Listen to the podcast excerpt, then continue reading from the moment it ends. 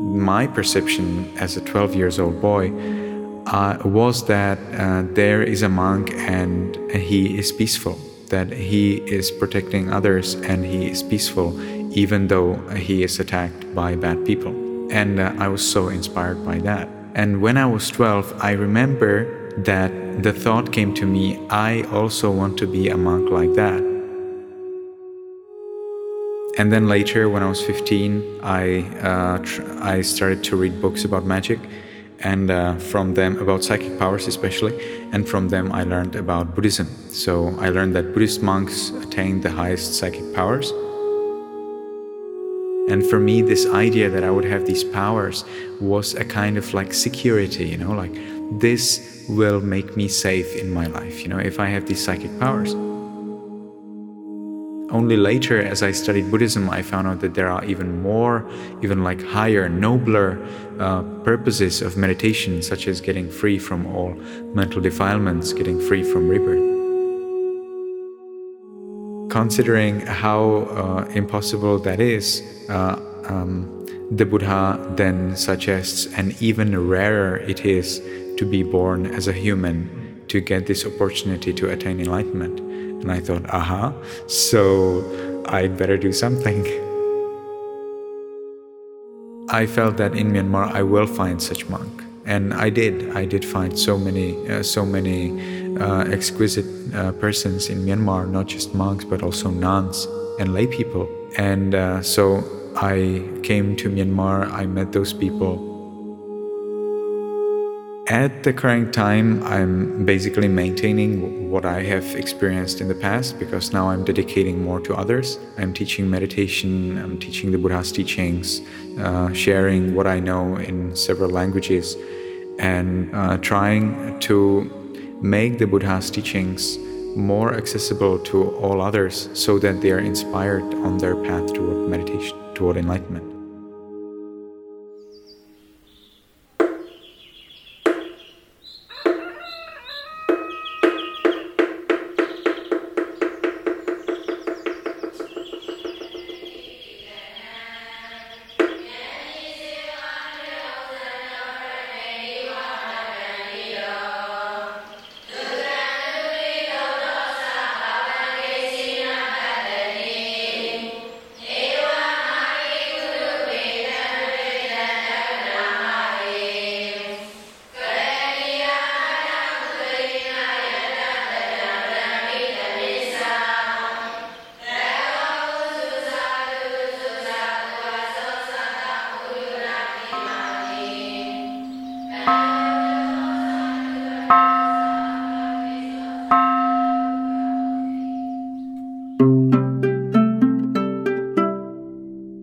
First started thinking about this podcast project about a year ago, but until only recently, I never imagined that I would be able to actually get it off the ground. The resources were simply not there. However, that all changed when a surprise donation arrived several months back, enough to at least fund a short run of episodes. There were suddenly a lot of important questions to consider what recording equipment to use, what kind of radio persona best suited me, and what overall format and structure we wanted, and of course, what guests to invite. For the latter question, several names came up right away as obvious must have choices, one of them being U Sarana. But while many more names came to mind in the days and weeks that followed, he was always near the top of that list. And why wouldn't he be? A monk from the Czech Republic who set his sights on full ordination in Myanmar from the time he met a Burmese forest monk in Sri Lanka after three years of study at a top Buddhist university there, and he so admired this monastic's comportment that U Sarana's only desired destination at the completion of his studies was the Golden Land. U Sarana and I go way back. I was one of the first people to meet him after he arrived here about eight years ago. Although I'd had nearly twice as much Burmese language study as him, even then our language ability was about equal. But now it's not even a question, as he gives Dhamma discourses lasting hours to Burmese audiences and oversees his own meditation retreats. U Sarana and I worked closely together for several years on the Meditator's Guidebook project, and I can safely say that the information provided in those pages would have taken on a much different shape, and certainly much less depth without his involvement. I have rarely met anyone so ravenous for information and so meticulous in categorizing even the smallest details in a comprehensive manner. So the question was not if we should approach U Sarana, nor even how soon to bring him on, because the obvious answers were yes and immediately. Rather, the question was how to best use our time together, fully aware that we would be within the breadth and depth of his knowledge in almost any Dhamma related topic, and in whatever direction that conversation would take us. For this reason, I decided I would ask him to come more than once, and felt the best use of time in this initial interview was to learn about what had brought him to the Golden Land. In our subsequent interviews, we hope to explore pertinent topics related to Vipassana practice, monasticism, and other contemporary issues relating to Burmese Buddhism. Once grounded in this base of understanding, how and why U Sarana ended up here, his later answers should be all the more relevant and impactful. Although U Sarana has by now become something of a celebrity in Burmese culture, he remains resolute to return to the forest for secluded meditation after the completion of the many projects he's currently working on. His mastery of the Burmese language, combined with his expert use of new technologies and social media and his comprehensive study of the Abhidhamma, an especially revered text in Myanmar, has elevated him to a unique place not only in contemporary times, but really in all of Burmese Buddhist history. Because when else has a foreigner come from so far away to integrate himself so thoroughly in not only the local culture and society, but also local religion and monasticism? And since the country has opened to the outside world after many decades of restrictions and challenges, a new chapter in the development of Burmese Buddhism is unfolding, and it's a chapter in which U Sarana will surely be included. It was great to take this chance to sit down and hear what he's been up to until now. Get ready because a lot of good stuff is coming your way. Okay, yeah, great. So I think we we met what year was it? 2012? Mm, certainly not 2012, possibly 2013 or 14. 2012, I, I, just came to Myanmar. Okay, I think I met you pretty soon after you came. I'm not exactly sure how long it was, but uh-huh. so it could have been 2012, 2013. 13 sounds about right, actually. Yeah, at Oo Min. So you, when you first came to Myanmar, you were at Oo Min initially, I think. Yes, uh, I came to Myanmar and right away to Shwe Oo Right. Yeah. And then we, uh, you were you were at Oo Min for a while. I met you very soon after you came after, and then not long after that, started on this uh, guidebook project for meditators, and you were instrumental in helping out for the research on that, both in terms of books and people and translations and research trips. So we we worked together extensively on that. Yeah. Thank you very much for giving me that great opportunity. Yeah. Well, your help uh, raised it up a level for sure meditators who benefited from that definitely can feel grateful for you. Um, and I'm trying to think, when was the last time we saw each other? Do you remember? Uh, I don't. A few years ago. Anyway, it's good to meet now. Mm-hmm. It was a good excuse to be back in touch. So definitely changes happened in both our lives since then. One of the things I'm curious about to start with is just your your background. You're from Czech Republic. Are you from a small town, big city? I'm from Czech Republic, and uh, I'm from a relatively big city. Uh, not from a very big city, but it's certainly not uh, a small city, not a small town, not a village for sure. Uh, it's uh, Pilsen. It's uh, in the west of Czech Republic. Famous for beer, right? And for Skoda cars. Okay, two things. Right. And um, can you tell us a little bit about your family and upbringing? Uh, yes, uh, I um, I was born to to uh, uh to a family. Uh, I have a young, younger brother and an older brother, but they have a different a different father. We have the same mother, different father. Our mom passed away when I was five, and then since then even before that, we were separated in one way or another. So before that, I was with my younger brother. My elder brother was with his uh, father somewhere else. Then after our mom passed away, I stayed with I stayed alone, and uh, my younger brother and older brother both uh, stayed with their father. They have the same father, and I have a different father. So I stayed with the, uh, with him.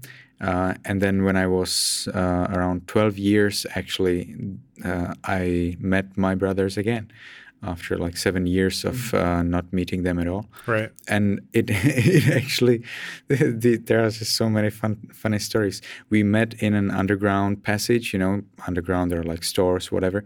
We met there and I didn't recognize them. Elder brother like stopped me and he said, Hey, you are our brother, aren't you? And I say, I don't know you. What should I say? huh. So he recognized you by your facial features? They recognized me. I didn't recognize them at all. Huh. I thought they were some strangers. Uh, so uh, that way we met uh, again. And then uh, uh, I studied at a, a, Catholic high school since my age of 11, 12. So you came from a Catholic background? Uh, not really Catholic, not devoted for sure. My dad believes that there is a God creator, but that's pretty much all of his Christianity. Mm-hmm. Um, my mother's belief beliefs are not are not known to me. And uh, when I studied Catholic high school, uh, I learned a lot about Christianity. I tried to, I like tried out to be Christian. Mm. I visited the, the how would you call it, the like temple room, um, and um, there uh, I uh, like dedicated myself to the devotion, but I didn't get any feedback. I didn't get any feedback from from up. Mm-hmm. And uh, so then I uh, put it aside because there was like nothing giving me, you know, energy, nothing encouraging me. So then I put it aside. And then later, when I was 15, I uh, tr- I started to read books about magic, and uh, from them about psychic powers especially, and from them I learned about Buddhism. So I learned that Buddhist monks attain the highest psychic powers, and thanks to that, I uh, started to learn about Buddhism. And I found this teaching on karma, uh, one's deeds and uh, consequences of deeds, or uh, anatta, not self, very uh, resonating with me. I felt like, wow, this is it. Like, this is the truth. It must be like this. And then uh, I knew that this is what I want to follow.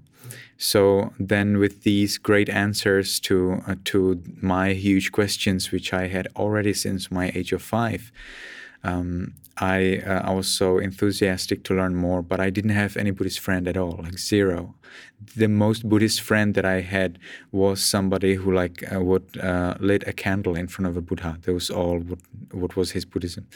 So uh, then, when I was 18, I uh, by email I emailed a Zen monastery in Czech Republic, and they forwarded that email to their friend who was a Theravada monk, who was originally from Czech Republic, and he forwarded my email that I want to become a monk to his students who previously were monks, but now they teach meditation in Czech Republic. So then I visited them and I learned uh, meditation from them, and that's how I got to meditation too. So, so it sounds like your early interest wasn't just even initially in Buddhist meditation or study, but right away wanting to be a monk sounds like that was that yes, was uh, very yes, early on. That's true. Hmm, that's unusual. So for other practitioners, foreign practitioners that are on the path, often there's an early interest in meditation or Buddhism, and then eventually that grows into monasticism. But for you, it sounds like from the very beginning, initially the interest in monasticism was always there. I wanted uh, to get these psychic powers of like flying in the air, you know, disappearing and appearing and knowing minds of others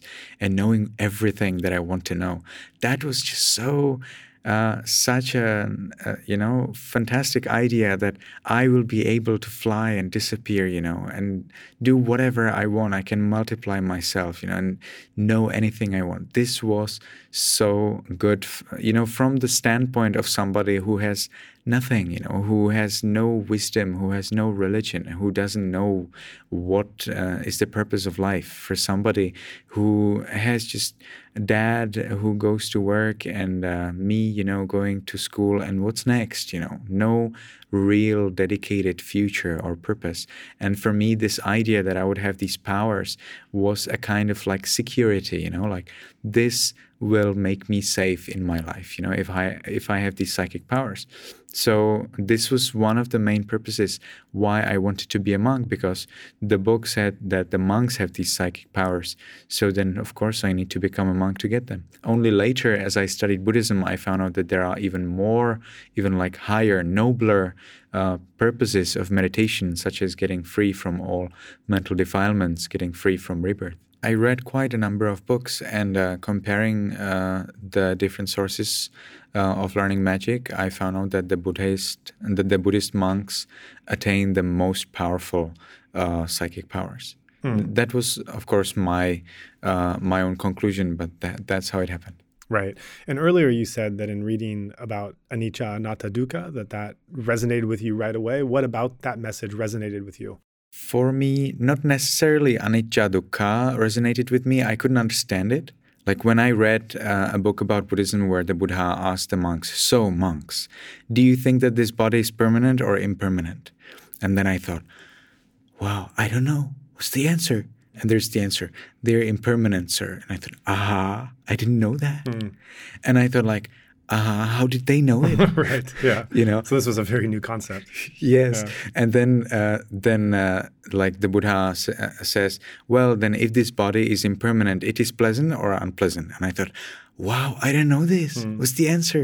And they say, it is unpleasant aha, uh-huh. is it really unpleasant? I didn't know that. Mm-hmm. So uh, I didn't know anything about anicca dukkha, and uh, with and the idea that it could inspire me or not is is very beyond the the level of my thinking at that time because I, if I couldn't even answer the, like answer those questions, uh, I couldn't even understand it. Like why why is this body impermanent? Why why wouldn't it be permanent?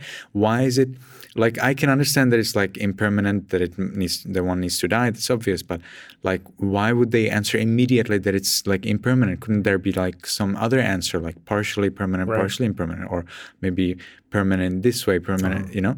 And um, there was nothing like that. Uh-huh. And then I uh, thought, like, what? Why would this body be suffering? You know, isn't there so much of pleasure? Like when I eat tasty food and when I enjoy sensual pleasures, why wouldn't it? Why would it be just outright suffering? You know, without any thinking. So I couldn't understand it. So uh, because I couldn't understand it, it of course couldn't inspire me or. Mm in any way uh, address me. However, uh, the idea of not self was very important because I was always thinking like, who am I? Like, what's this mean? You know, why am I here? You know, mm. uh, when I was five, I was thinking like maybe somebody sent me from the space, you know, and sure. I and I have a purpose here to do something, but mm. I don't know what's the purpose. Mm. So then the idea of not self was like so clear. Yes, my body is changing, my mind is changing, my character is changing, everything is changing. So not self is the answer, and I liked it so much. And for Kamma, for uh, usually it's known as karma, but in uh, uh, the Pali uh, language, the language which we believe the Buddha spoke, um, it's known as kamma. And I like the idea that there is a sense behind things you know mm-hmm. like why are people poor why are people um, why are people clever why are people successful why are some no, no not successful our family was not very rich like we had food like we had places to stay everything is mm-hmm. fine but we were not very rich you mm-hmm. know like uh, we had car but uh, somebody crashed the car so we didn't have a car mm, and right. so on and so on so we were not like uh, like fairy tale rich but mm-hmm. uh, we did have what we needed and i was thinking like there are people at school, you know, who have their car and uh, I mean, whose parents have their car and they have their computer and they play games and they do these things and those things and they can afford this kind of clothes and those that kind of things, and I cannot afford all those things. Mm-hmm. And I felt like, wow, we are not as rich as others, you know, mm-hmm. comparing. So provided myself. answers for you and uh, I was thinking like why, uh, and then uh, later uh, I was thinking like why are some people more happy, some people not so happy? Why uh, do people die earlier, and why do people die later? And uh, this idea of karma made just so much of sense to the world. That, of course, it doesn't mean that world needs to have sense, as many people suggest. Like, why should world need to have sense? Mm-hmm. But so far, everything else makes sense. Like, hey, this hand is attached to the body; it's not attached to the wall. You know, the eye is in in the eye socket. You know, mm-hmm. it's not on the nose. Mm-hmm. So uh, other things make sense. So why shouldn't other things make sense? Why shouldn't these things make sense? So I like to live in a in a life, you know, which makes sense. It gives me a direction. It gives me a hope.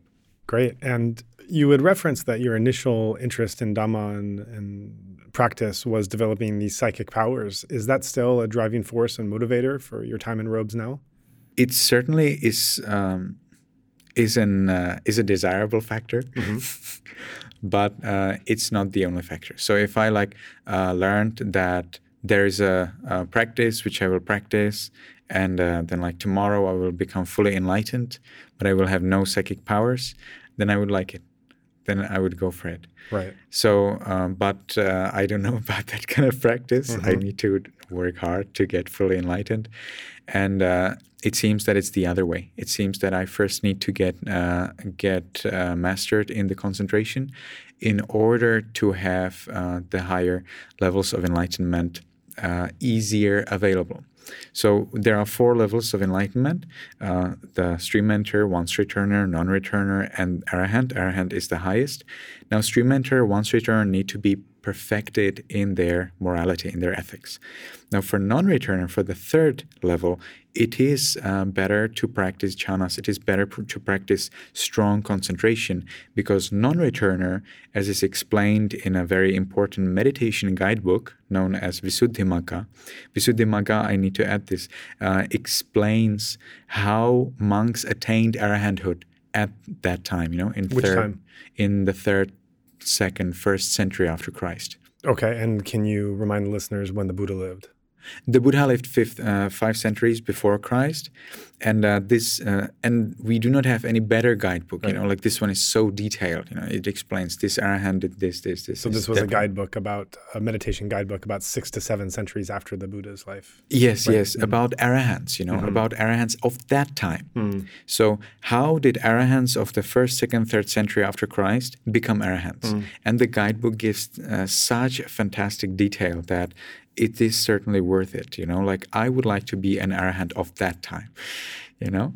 And uh, so I liked it so much uh, that I studied it. And of course, there I learned. Of course, there I learned that for the third level of enlightenment, it's really good to have you know, strong concentration because the third level in of enlightenment is characterized by mastery in concentration the, the fourth level of enlightenment is characterized by mastery of wisdom. So uh, I believe that it is better to practice concentration if we want to attain the higher uh, attainments. Mm, so is that your current practice now, concentration practices? Uh, at the current time, I'm basically maintaining w- what I have experienced in the past because now I'm dedicating more to others. Mm-hmm. I'm teaching meditation, I'm teaching the Buddha's teachings, uh, sharing what I know in several languages, and um, uh, trying to make the Buddha's teachings more accessible to all others so that they are inspired on their path toward meditation, toward mm-hmm. enlightenment. Right, right. So it's not uncommon for many Westerners to develop some kind of passing interest in Buddhism or meditation, but you've actually gone far beyond this. You've structured your whole life around it. So I'm wondering what was the turning point that made you want to commit to this level of dedication? The first point, yeah, one uh, very important point was the Buddha's simile about the one eyed tortoise. So the Buddha teaches that there is uh, that there uh, that uh, like as a simile he he suggests like monks suppose that uh, there would be a one-eyed tortoise at the bottom of the ocean and there would be a yoke uh, you know like the thing that you apply on oxen mm-hmm. when you're going to plow so there would be a yoke thrown over the water and the yoke would be floating uh, on the surface of the ocean and there's the wind from the north south east west and uh, the one-eyed tortoise would uh, would come up uh, once every hundred years. Mm. So how often will it happen that this one-eyed tortoise will stick its head through the yoke? And uh, considering how uh, impossible that is, uh, um, the Buddha then suggests and even rarer it is to be born as a human mm. to get this opportunity to attain enlightenment. And I thought, aha, so I'd better do something. Mm. So that simile was instrumental in your decision for to take on the the role and the dedication that you have now. Mm. Yeah. Absolutely. Right, right. I see. Um, the vocation of being a monastic, it's little understood, uh, little practiced in contemporary Western society. So I'm wondering if you can recall the first time that you even heard about the concept of ordination. Yes, that was when I was 12. When I was 12, I watched the uh, the movie The 36th Chamber. Mm-hmm. It's a Shaolin movie. Mm-hmm. And uh, at that time, I didn't know anything about Buddhism. I just saw there a monk fighting, you know, that was all. And uh, Uh, the 36th uh, chamber, at that time when I saw it as a 12 year old boy, um, uh, I could maybe understand maybe like 20% of it because it's, it's very deep. Um, for me, I believe that uh, there is a deeper sense in it rather than just uh, a boy from a village who's going to protect his family. And but what I saw there, my perception as a 12 years old boy, uh, was that uh, there is a monk and he is peaceful, that he is protecting others and he is peaceful, even though he is attacked by bad people. And uh, I was so inspired by that. Mm.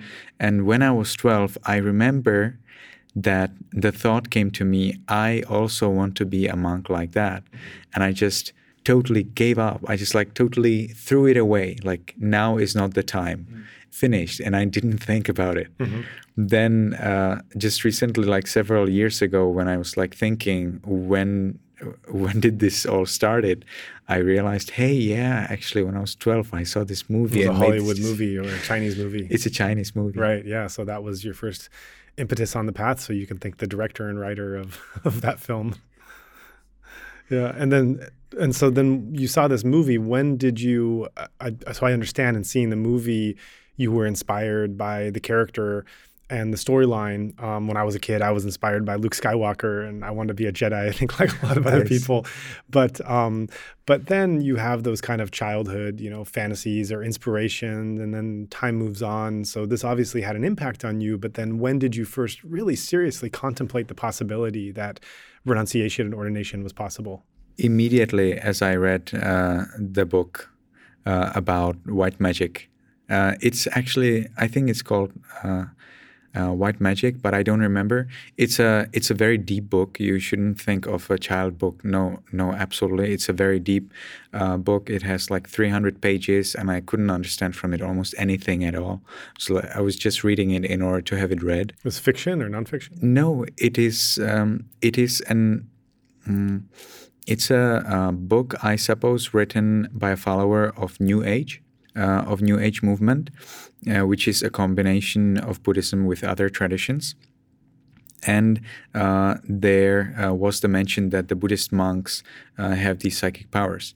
And just as I read it, I knew I will be a Buddhist monk. Hmm. And uh, how old were you at the time? Fifteen. Hmm. And then immediately as I finished reading of the book, I decided to be a vegetarian. You know, mm. it's like the first step on becoming a Buddhist monk, mm. and uh, I was vegetarian since then until today. Until today, did you eat meat today?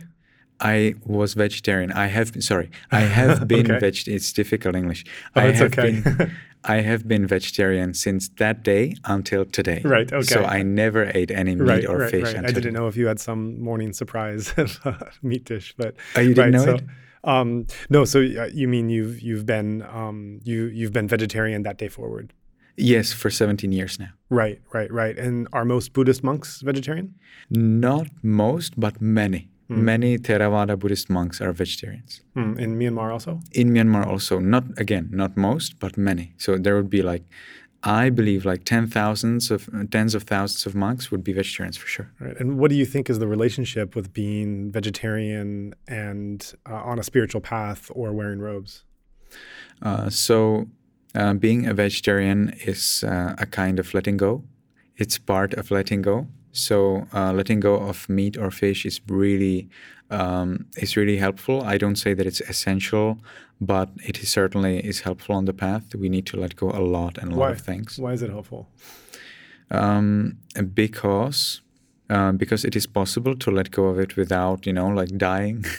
and uh, if we can let go, the more we can let go, the be- the better. You know. So of course we can let go of everything. You know, like and then just live on water and bread but uh, we gradually learn to let go more and more. And letting go of meat and fish is helpful uh, because there is a kind of lightness, you know, in the, or that is my feeling that letting go of meat and fish is a little bit um, lighter. Also because um, we know th- those who don't eat uh, meat or fish uh, certainly have uh, that understanding that the less people will eat meat and fish, the less uh, animals and Yes. fish will be killed. Right. So, uh, with uh, that addition to this lightness and to this letting go and to this health which I gain through being vegetarian, um, uh, it is uh, it is really helpful. Uh, I would like to n- note here that uh, the greatest, uh, the top um, master in Myanmar uh, in the education uh, in the monastic education uh, field, uh, who has memorized 40, uh, sorry, 20 books of Tipitaka. Tipitaka has 40, he has memorized 20. And that's itself known like as if he memorized all because that's the most important part. And he uh, also is a vegetarian. And when people ask him, why are you a vegetarian? He says, for health. And who is this? Uh, Yossi. Yoseda, right? Hmm So Yosiado has become a vegetarian, and when people ask him, "So why did you become a vegetarian?" and he says, "No, this is not because of Vinaya or because of the Buddha's teachings. It's because of health." And uh, I heard that many of the health problems that Yossi Yosiado had when he ate meat and fish disappeared uh, short after he became a vegetarian. Mm, And what do you find are Burmese attitudes towards vegetarianism? Diverse. Okay. Yeah, people think all kinds of things in Myanmar. The the shock from the cultural shock from the West is making uh, such a great diversity in in the Asian mind. They have this culture and they have the Western culture, and now uh, how to how to reply on it. You know, like the culture in Myanmar is just believe everything what the sayadaw, what the teacher says, and don't say a word because if you don't like it, it means you didn't understand it. And uh, now the Western uh, culture says no, it's the other way. You need to ask because if you uh, if you don't ask, if you don't understand it, then it means you Right. need uh, you need to get more help from the teacher.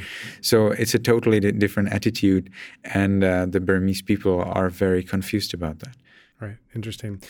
Um, so getting back to your path on the robes and as a monastic, uh, when you were 15 was when you said you you read this book and you knew that you absolutely wanted to be a Buddhist monk. So when did it happen and how did it happen from there? Yeah, it happened uh, in uh, during one evening as I was sitting on a chair in front of a computer. I had this book, and I didn't read it from computer. I, I read it from a book, and then I finished the book, and I thought, yes, this is what I want. You know, I want to be a monk. I want to get these psychic powers. From now on, I'm a vegetarian. So I think I went to the kitchen and I told my granny. I stayed with my granny and my uh, father, and I said, so now I'm I'm a vegetarian. I'm not going to eat any meat or fish and um, uh, then uh, my father agreed. My father was very happy about it. My granny disagreed; she didn't like it at all. And uh, so, anyway, uh, gradually uh, I uh, proved that I'm serious. and uh, then uh, from then on, I read more and more books about Buddhism and also books about magic. I still wanted to know more and understand more, especially what's truth. You know, like many people fake, uh, ma- many people are fake. You know, they say that they do magic, but they don't. Like there are people who are doing this parlor, parlor magic, but uh, I'm now talking about those like real fake. Like they fake it in such a way that you really believe it, and that's what they intend that Mhm, you sure, believe it. sure, right. And uh, unfortunately, we find that even in uh, in Asia, even in serious uh, serious places uh, like monasteries and other places, and that is very uh, very distressing. So for me, if I have to dedicate whole my life to something, then of course I don't want to dedicate myself to something fake or to something untrue. So I wanted to study more and more and understand what is behind magic, and then the science, you know, is another pressure. You know, like science says this, science says that. Now magic says this, magic says that. Science says you cannot make rain. Magic says yes, you can make rain. Science says uh, you cannot levitate. Ma- uh, magic says you can. So how to how to reconcile this? So this is such an interesting topic for me, and I'm always open to learn more and to to investigate more. Until now, I don't know how to levitate or how to disappear.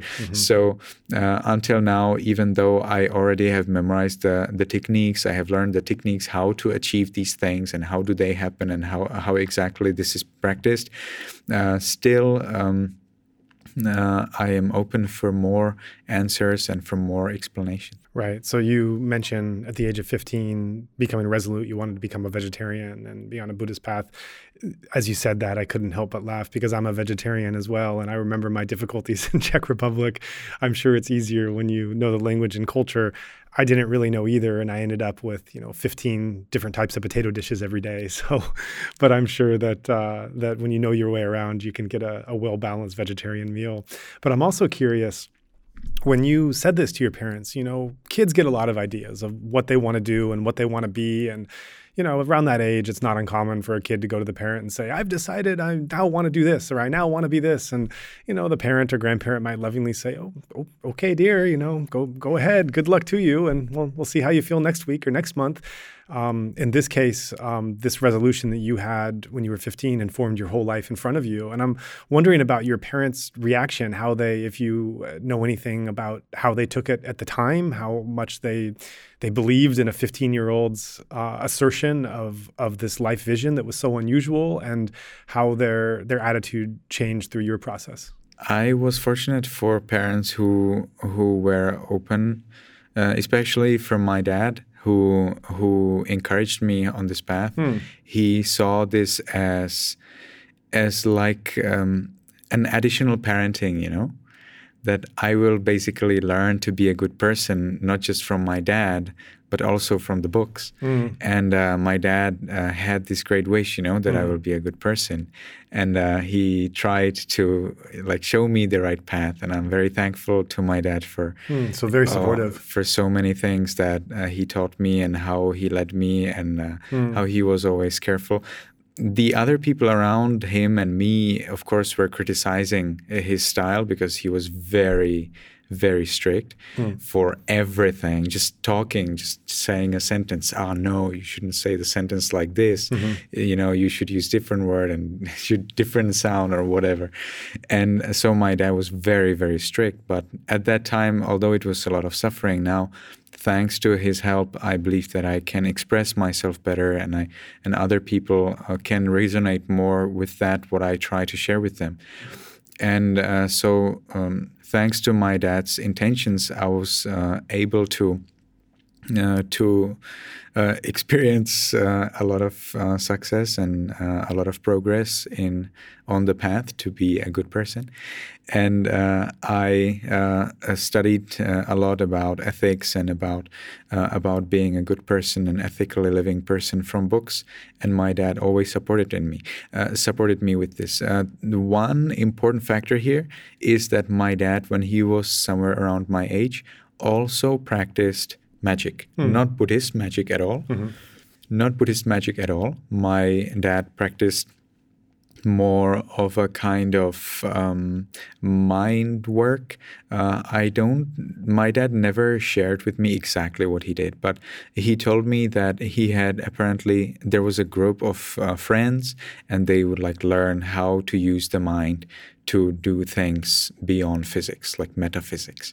And uh, my dad uh, said that he went all the way to to the sta- stage when he could uh, know what will happen next three minutes without knowing it, without mm. anybody telling him. Wow. And uh, he also told me that he had a very important state uh, where he was able to like uh, purify himself from all his deeds in the past. Something like um, the moment before you die. Uh, some people, when before they die, uh, they can see all of their deeds in the past, and they can like learn what was wrong, what was right. It's a kind of like judgment preparation, mm-hmm. Uh, if we take it a little bit from the Christian uh, Christian view and uh, so my dad believes that he that this was like his enlightenment mm-hmm. but he doesn't he when I started to speak to him about Buddhism, he wasn't able to like resonate with it. With it, he was able to agree, but mm-hmm. he said, "But I never read anything like this in the books." Mm-hmm. Uh, and my dad is uh, is uh, could you would you say adamant? You know, mm-hmm. he really loves philosophy. Right. So when he saw me studying philosophy, when he saw me studying Buddhism, when we when he saw me meditating, he he was so happy.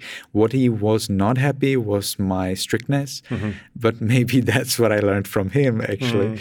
Uh, that I would like meditate. Okay, meditating 30 minutes, and nobody will disturb me. So whatever he would do or whatever anybody would do, I would not move until the time was up.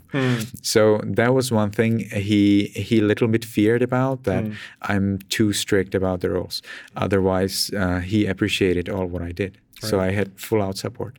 Right. So when you were 15 years old, you stated your life intention living in the Czech Republic was that you now want to be a Buddhist monk. Uh, where did you go from there? How did you figure out what to do next? I didn't. I was there like a blind man, you know, knowing what, knowing nothing. So I didn't have any friend. I was quite desperate. For three years, I didn't have any Buddhist friend. Then uh, when I was 18, I searched online. I thought like, now I need to go to monastery. Like this has been enough, you know. Like of course before the leaving school examination. and uh, so I thought like I need to get rid of all this school. You know, I don't want to uh, sit for examination. I don't want to learn anything. So uh, so um, uh, then I uh, searched online and I found about. I found out about this Zen Zen monastery, Zen Buddhist monastery in Czech Republic, and I thought, yes, this is the place to go. So I sent to them an email that I'd like to go there and be a monk there, and uh, somehow they sensed that I am not so much enthusiastic about Zen and um, they found out that I like more Theravada. So then they say, well, no, in that in this case, please do not come to our monastery. We know a Theravada monk in Sri Lanka, and he certainly can help you. So they forwarded my email to him, and then he said, well, you need first to finish your school, and then we can discuss about this. So I said, aha, okay. And then he sent to me uh, the uh, the contact to his 10 students who were already in Czech Republic as lay people, as t- teaching meditation. And then uh, uh, they then responded to me that I can visit them and discuss with them about Dhamma. And f- uh, then they taught me how to meditate, and we discussed long, long uh, about about uh, whatever is the monk life and uh, Buddhism and whatever were my questions. They answered them very well, and the, and they are actually teachers in meditation retreats in Czech Republic. So thanks to them, I learned about meditation retreats in Czech Republic, and then I attended the meditation retreats, and there I got more and more Buddhist friends, and from there I learned about Sri Lanka, about Myanmar. At that time, Myanmar still had uh, some conflicts, so I decided for Sri Lanka and that's uh, that was uh, the main that was the core of my progress on the path because if uh, if the Zen monastery said okay you want to be a monk welcome here then maybe I would be a Zen monk now Right. Yeah. It's funny where life takes us. Yeah. So you finished your schooling in Czech Republic, and then from there you went to Sri Lanka. Uh, I finished uh, studying at uh, at the Catholic high school, and I met with a beautiful girl, and I fell fell in love with that beautiful girl, and uh, we made plans for life as, as usually. So that disrupted your spiritual plans at that point. So mm, I'm not sure whether it disrupted. It certainly. Uh, I, I can't even say it enhanced uh, the spiritual life if I look at it now backward. Uh, so with her, uh, we moved to a different place and we had our apartment, which I rented. I, I was extremely successful in business. I sold uh, cable TV. Um, uh, how to say that cable TV connections. Uh, so I was a house-to-house contract uh, contract. How to say that agent, and uh, I was immensely successful. And I got a huge amount of money for working just a little bit every day. That was after I finished uh, at the school. So I, uh, after I left Catholic high school, I immediately started studying English at the business English course, uh, which was my dad's wish. Before I started studying at the business English school, business English course, it's a one-year course. My dad, my dad uh, spoke with me about this my idea about becoming a monk. And i said well uh, so i'm now going to finish this school and i want to become a monk. And he says well please stay one year more. Stay one year more. When you are here when you study at school i get more money from the government. So i can pay a debt for an apartment.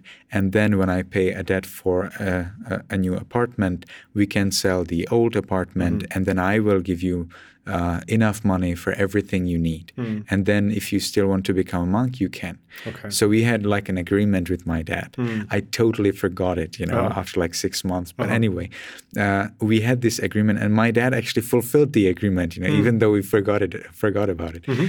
Anyway, after uh, that one year uh, at the business English school, uh, I um, uh, I had uh, this this how to say that this great uh, um, income from uh, from my uh, from the business at the uh, UPC UPC company. It's a European cable TV company, and uh, with that uh, money, I thought, okay, so now I have a girlfriend, but even with a girlfriend, I will get married, and when I'm married, I will work hard. I will take care of my wife. I will take care of my child or children, and then I will work hard and hard, and I will try to make them happy, and then I will die.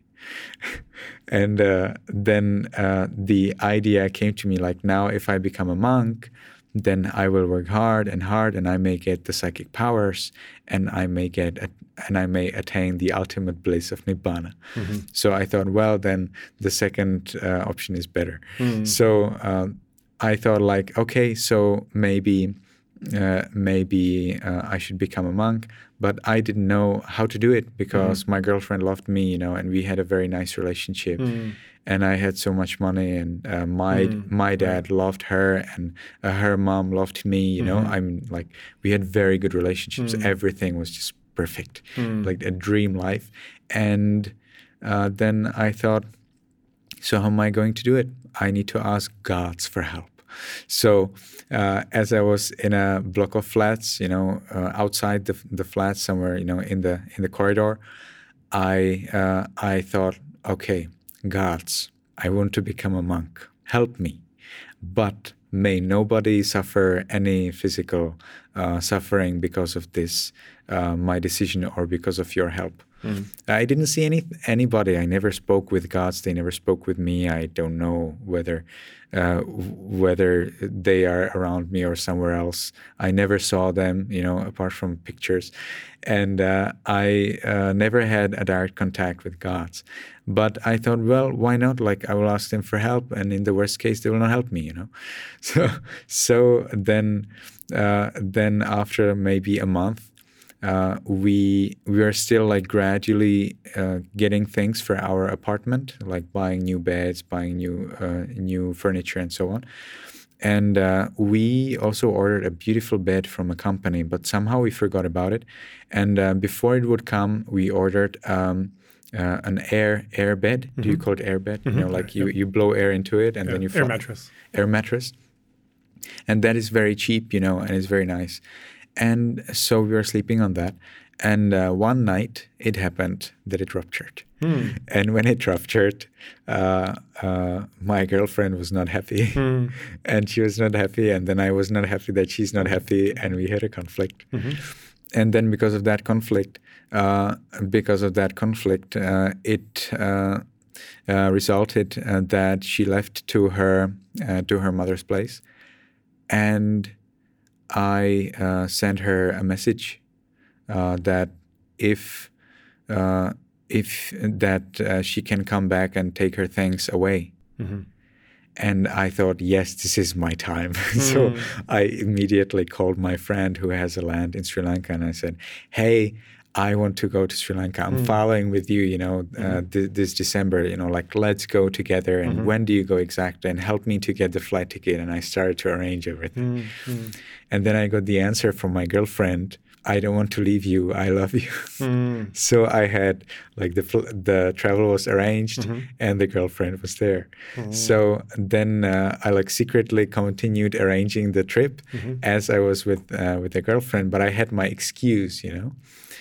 And uh, then after like a month, uh, she overheard uh, my talking with uh, with my friend, and she was uh, literally stupefied. Mm. Uh, like, no, you must be joking. Like, what are you going Sure. to do? Yeah. And I told her, okay, so I will go to Sri Lanka for three months. And if I don't like it there during the three months, I will come back to you. Mm. And if I like it there, I will not come back. Mm. So uh, because obviously I cannot know like how do I know whether I can like resist the the Asian weather and Sri Lanka is really hot. Right. Uh, how do I know whether I get a virus there or or a sickness or a problem Mm. or social problem? I don't know. I don't know anything. So I wanted to like, like let it open, you know, like ready to come back. And uh, so she also like was um, okay that maybe I may come back.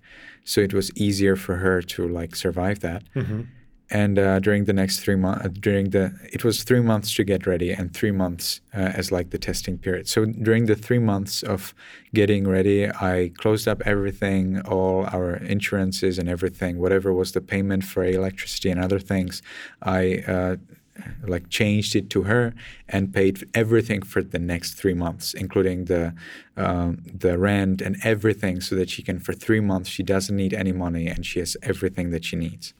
And I gave her everything, you know, like we bought new fridge and new new whatever microwave, whatever we bought, everything was her. Mm. Everything was for her.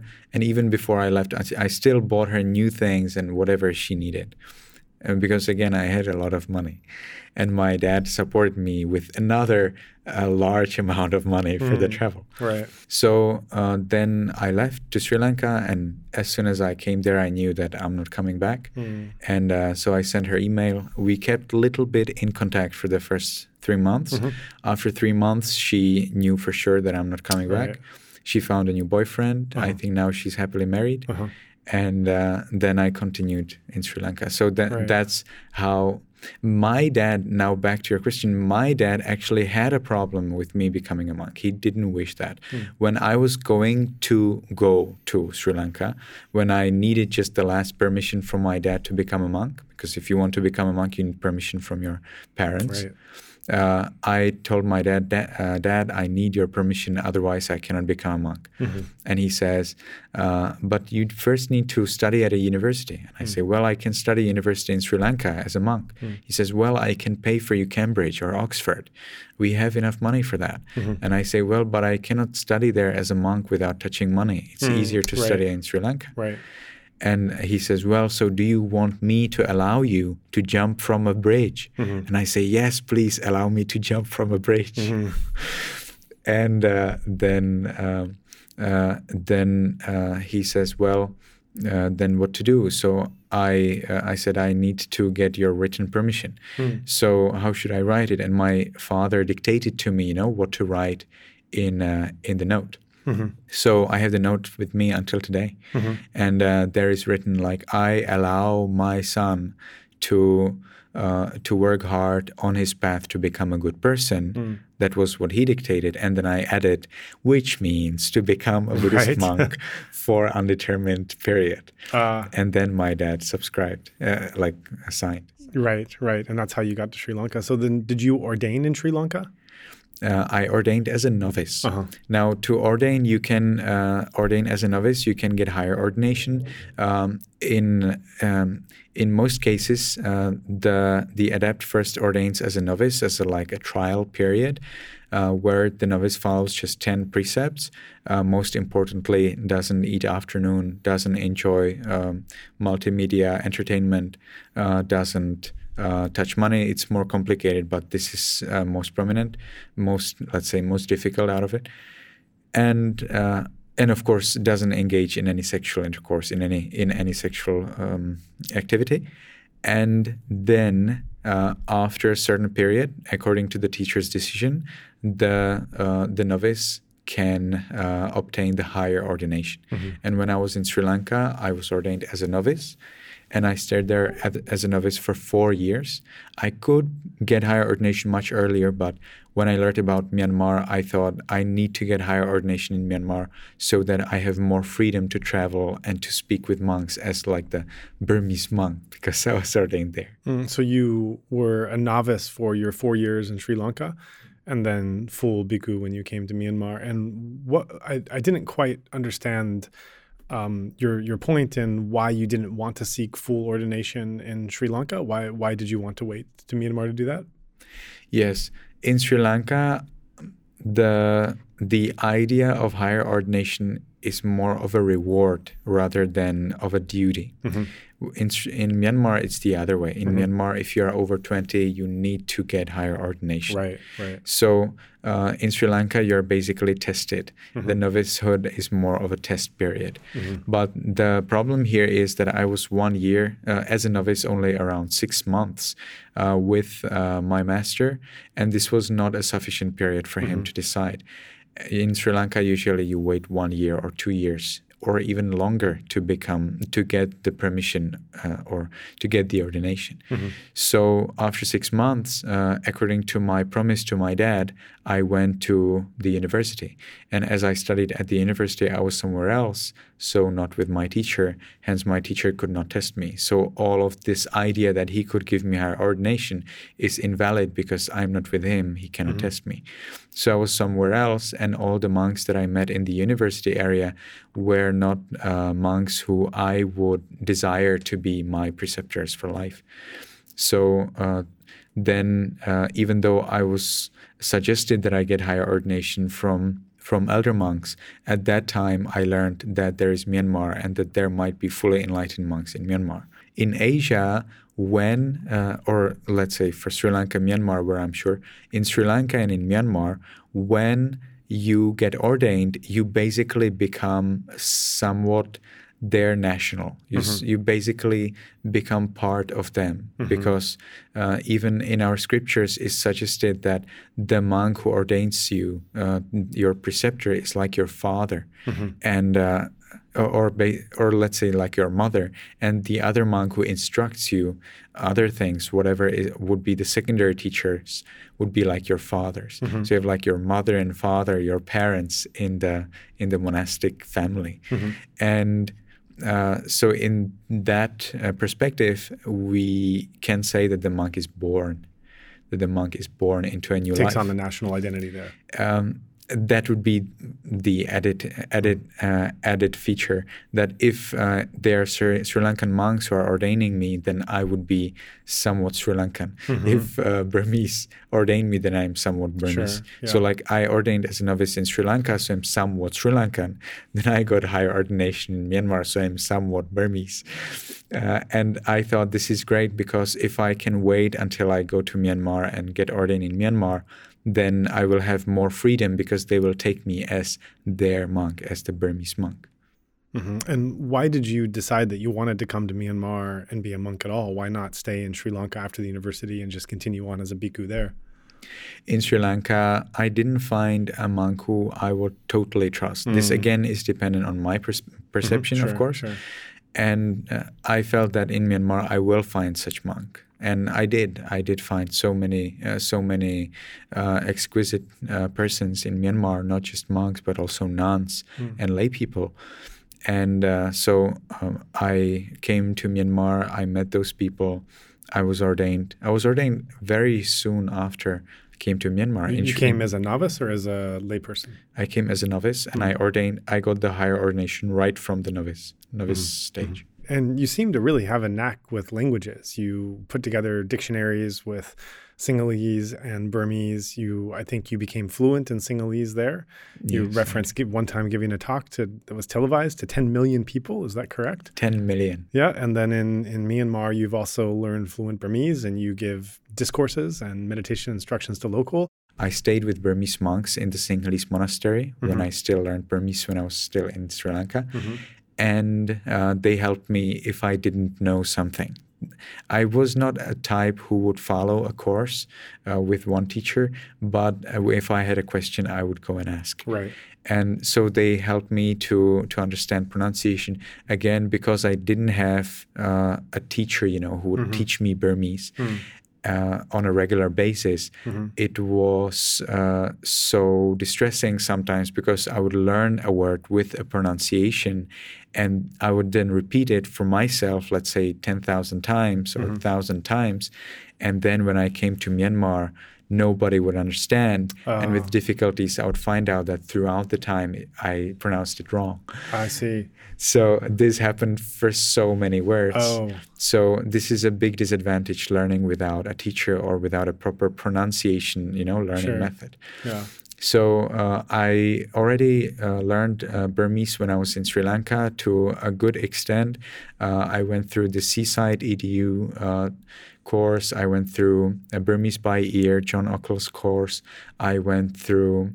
Um, uh, a software. I don't remember how. I don't remember exactly how it's known, how it's called, uh, but it's uh, it's like 105 small less short lessons. Each lesson teaches you like six new sentences, 6 mm-hmm. new words. Mm-hmm. So that I went through, and then I created a Facebook account. My first official, my first real Facebook account. Mm-hmm. Until that time, I never had a Facebook account. Mm-hmm. Only one secret, so I can use script.com. Oh, right. So uh, my uh, first official Facebook account account was opened so that I make Burmese friends and mm-hmm. speak with them in Burmese. Uh-huh. And uh, that worked I- incredibly. This was right when the technological revolution was coming to Myanmar because this had been a closed country for a long time. Wi Fi, internet, smartphones, none of that was here until just recently. So I guess your um, um, your making your own account on Facebook coincided with actually Facebook coming to Myanmar in mass to everyone at the same time. I see. It could be like 2011 when I made the the account. Right. You're actually probably ahead of the curve then. So then there, I immediately got many many Burmese friends. Mm-hmm and uh, with them I would you know by messenger I would talk with them about uh, about Burmese you know hello how do you do? Mm. and my system is through diary. In the beginning I would make a diary in that foreign language. So I try to make like a diary. First I start like uh, I woke up at this time then I went to sleep at this time. So is this right? Then they would correct the mistakes. I would write it again for the next day. Mm-hmm. And then if it is correct, I go a little bit more mm-hmm. exact. Mm-hmm. I woke up at this time, I had meal at this time, I went to sleep at this time. And then a little bit more and more exact until I like explain and make stories, you know, mm-hmm. like what exactly happened, with whom did I talk and what did I talk about and what was the problem, what did I resolve. So getting steadily more complicated in your, your yeah. expressions. Yeah. Mm-hmm. Yeah. And this way I learned Sinhalese, this way I, I learned Burmese. And then when, uh, when I see that the diary is, uh, like starts to have less and less mistakes, then I switch to books. So then I would like start to read books. In mm-hmm. Facebook, I would still not go to books. I was reading the posts, so the Burmese posts.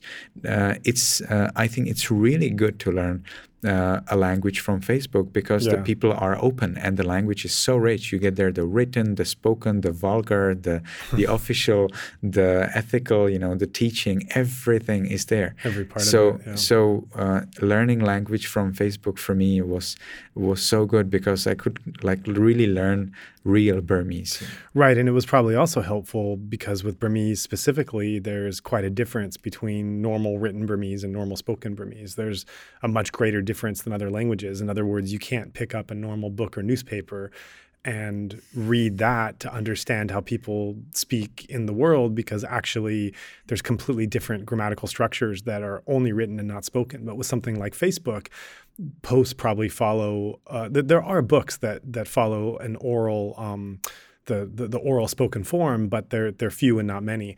Newspapers tend to not, but Facebook posts, I would imagine, in Burmese tend to follow much more the spoken because it's a casual form. So that was a kind of a rare technological advance that allowed you to learn that part of the language. And so that's an interesting way to develop, you know, using Facebook and diaries to just express yourself a little more, a little more, a little more, because it has to be said now. You write, uh, you have an email newsletter, you you answer questions on Facebook as well. People ask you, I've seen many of these. They ask you anything. They ask you something about um, some part of the Visuddhimagga or the Buddhist scriptures or a meditation question or something happening in contemporary Myanmar that they want to know about or some recent, you know, historical incident or or or anything and you you give these comprehensive you know these are all in Myanmar language of the, the question and the answers which you're writing yourself and you give these comprehensive answers to whatever it is they ask. And then you've started doing Dhamma discourses as well. Um, some of these Dhamma discourses are you know the, the the number of times they're shared they're liked they're commented on. You're looking at hundreds of thousands maybe millions of three times. millions three millions. yep so so you're looking at millions of times. So you've gone in a very short time from just learning how to express yourself by saying, "Well, I got up at nine o'clock and I."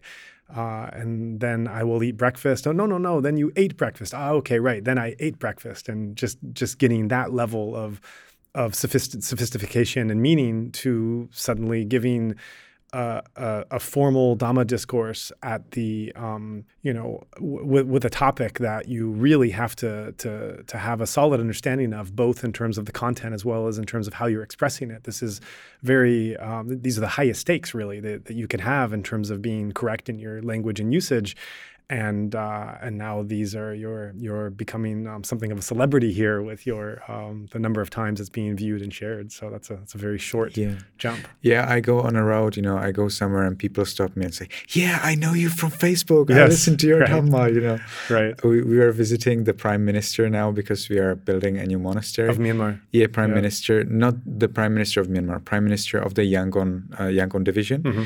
uh, in Myanmar. Each division has a prime minister.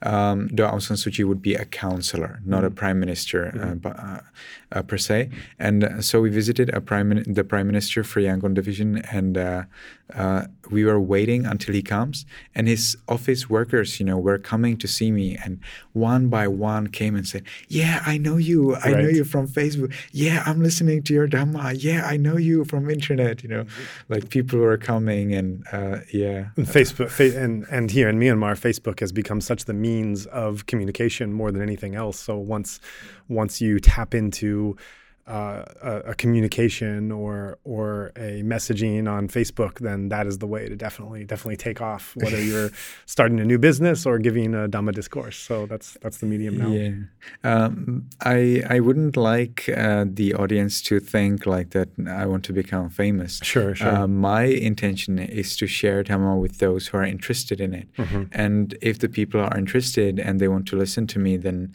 uh, I don't see a reason why should I stop them. What is uh, interesting factor here that the more people know you, the more careful you need to be of about course. everything yeah. you say yeah. and do. Mm-hmm. Have you had have you had issues where that's come up, or you've realized that you haven't been as careful as you should have been? You didn't quite realize the stature and the reach that your words had uh, at this point. Uh, there was one case, and uh, it it is uh, slightly distressing that one time you're not exact, you know, and that is the time which makes you really famous. Mm-hmm, mm-hmm. So. Uh, a great master in Myanmar, my uh, most uh, the master who I appreciated most for for his uh, knowledge uh, of the of the books he taught me uh, that monks who touch money are not monks. That that was his words. And who is this? In Burmese. Uh, uh, he doesn't wish, okay. after this problem, he doesn't okay, wish his okay. name to be ever uh, mentioned by sure. me. So some anonymous monk who taught you? Yeah. yeah. Right. Mm-hmm. And uh, he uh, and uh, so he told this to me, and I thought, like, this is great. Like, this is the way how I need to explain everybody that monks shouldn't touch monks. Uh, monks shouldn't touch money. I, I, think actually before going into the story, probably you should give some background to people who might not know about monasticism or the Buddha's teachings. So if you could back up just a few steps, maybe discuss uh, what the Buddha had to say about monks touching money and what the contemporary reality here in Myanmar is before getting into your recent news about it. Yeah, in uh, in the Buddha's teachings, uh, monks should not touch money. The Buddha uh, the Buddha, when he learned that a monk touched money, he uh, he admonished him that that he's useless, that he's a useless person. So we know from the Buddha's teachings that really monks are not supposed to touch money, right. and they they are not supposed to buy things with money. They're not supposed to own anything that they bought with their money. And uh, monks should follow their rules. If monks break their rules and they do not confess, they do not purify themselves through confessing it to another monk. If they do not purify themselves before death, then the belief is that they will not be able to uh, to be born as a uh, as a being in a pleasurable state, or even to attain uh, enlightenment, and uh, that is uh, that is a very serious problem. So uh, my idea is that monks, if they shouldn't touch money, and if this is such a serious thing, they should stop, and every monk should help every monk to follow the rules. Sure. So j- just to back up a moment, so then the the Buddha had an injunction that monastics in his order should not touch money or gold or jewels, things of value in this sense. For people who've never been to Myanmar, how was that rule interpreted or followed in present day Myanmar? It's interpreted in the same way. It's just that the monks say we cannot follow it and they just don't follow it. Mm-hmm. But they will say, yes, we should not touch money, but we cannot follow it. It's not possible to live without that. Right. So most monks in Myanmar today do touch money in your estimation? Uh, yes, I could say uh, my estimation is 98%, uh, uh, but it seems officially estimation is 80%. So somewhere between 80 and 98%. I've heard 99.9%. So somewhere upwards of 80% of monks in Myanmar are touching money. Uh, yes, that's right. Uh, the problem is not just touching money. The problem is as soon as you touch money and you buy something with the money, which is what is expected from you, uh, from a monk, if he touches money. That's what money is for. Right? That's why they why they are given to the monk. Uh, then all of that is also inappropriate. So using that every moment, using it is another offense, and that needs to be uh, confessed. And no other monk is allowed to use it. So like if a monk touches money and he buys a land, he buys a building, then all that building and all that land is inaccessible to every other monk who right. follows rules. Right. And uh, the Myanmar country is basically saturated by that kind of monastery. Right. So that would put a monk who very much wanted to follow the rule of not touching money, even if he was living that very ethical life, if he, by no fault of his own, were to accept food or visit monastery land, spend the night, that was acquired Bought by another monk. Right. Then he it's would, an offense. Yeah, it's, it's, it's just offense. an offense. Right, right. Yeah, and that basically destroys, you know, the purity of the Buddha's uh, Buddha's community, mm-hmm. and uh, so it's a very very serious issue. Okay. And the monks who touch money, they do not realize how serious it is. Mm-hmm. So uh, I started to uh, like teach about uh, that monks should not touch money, that lay people should not give mo- money to monks. Monk can have a steward, and uh, a layperson can accept money for monks. Uh, and then if a monk needs something, then he asks the steward what he needs. Mm-hmm. So you could say, isn't that the same thing as accepting money?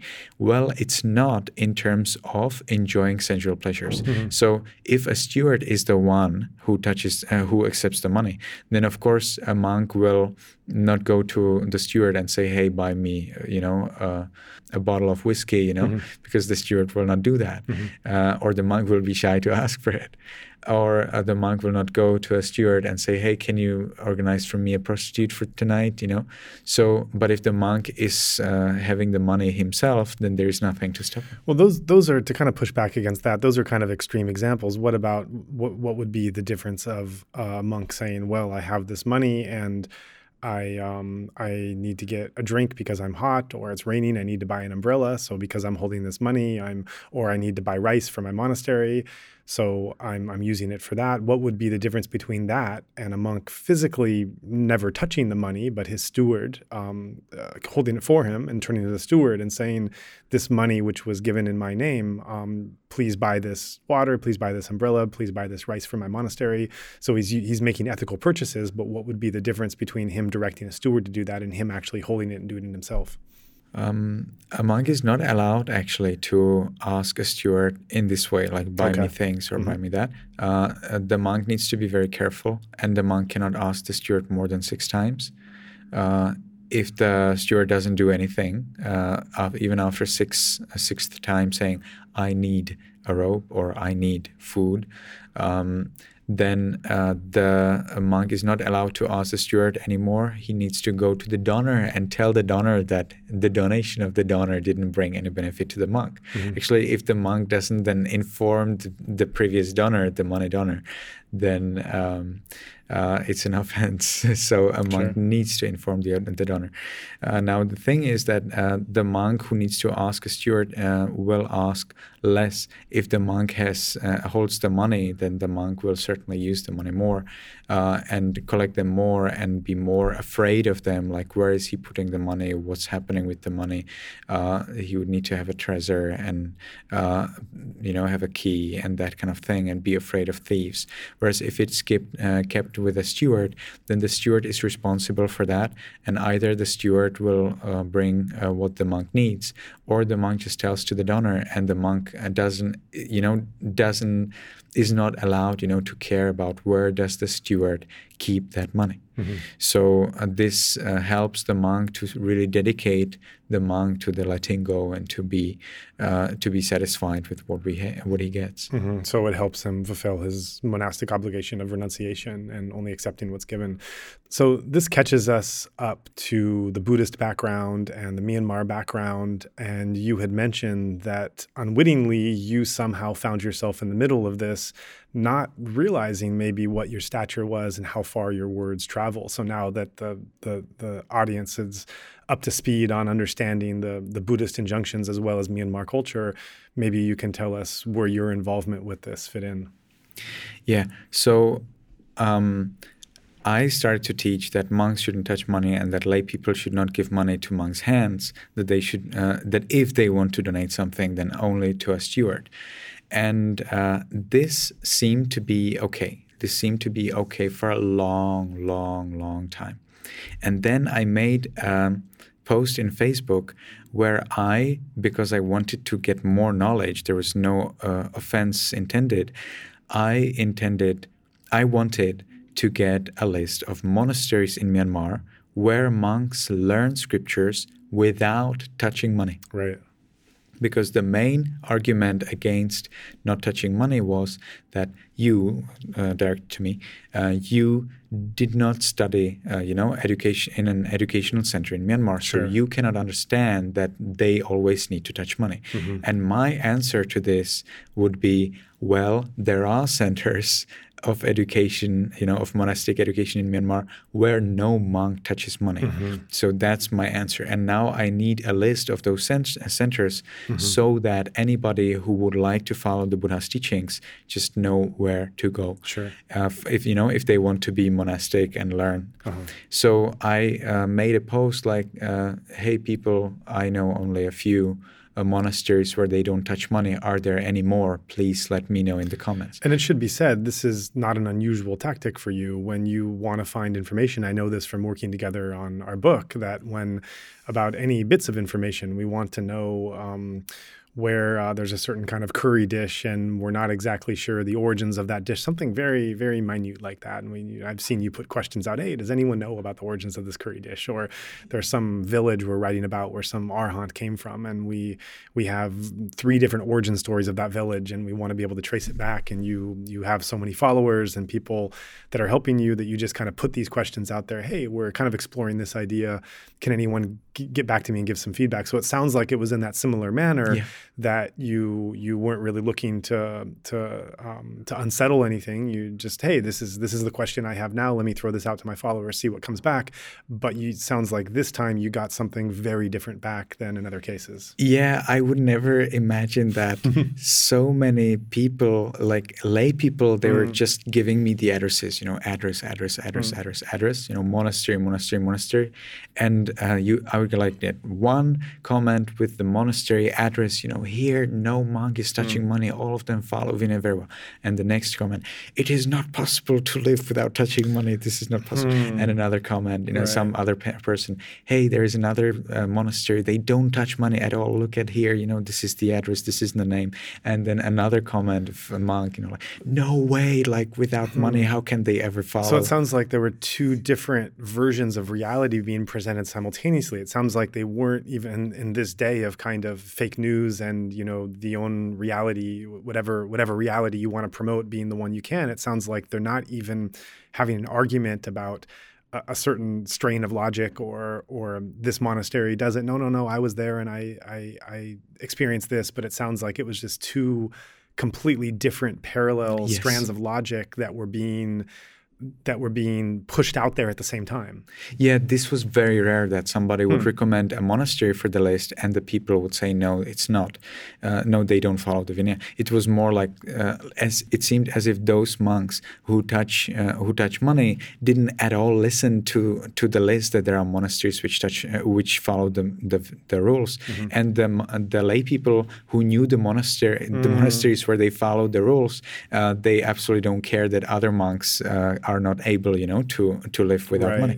Right. And um, I my conclusion from that is totally different, and that's very how to say that black, very dark mm-hmm. conclusion, mm-hmm. and that is that uh, this creates a big this kind of list creates a big problem for the monasteries sure, where they don't follow the rules. Yeah, yeah. Because I basically advertise these monasteries yep. which follow Vinaya right. and uh, uh, direct all the lay people, all the public to these monasteries right. and from all other monasteries. Yep and that's what they didn't like. And I would never have the idea that this uh, that somebody would not like this.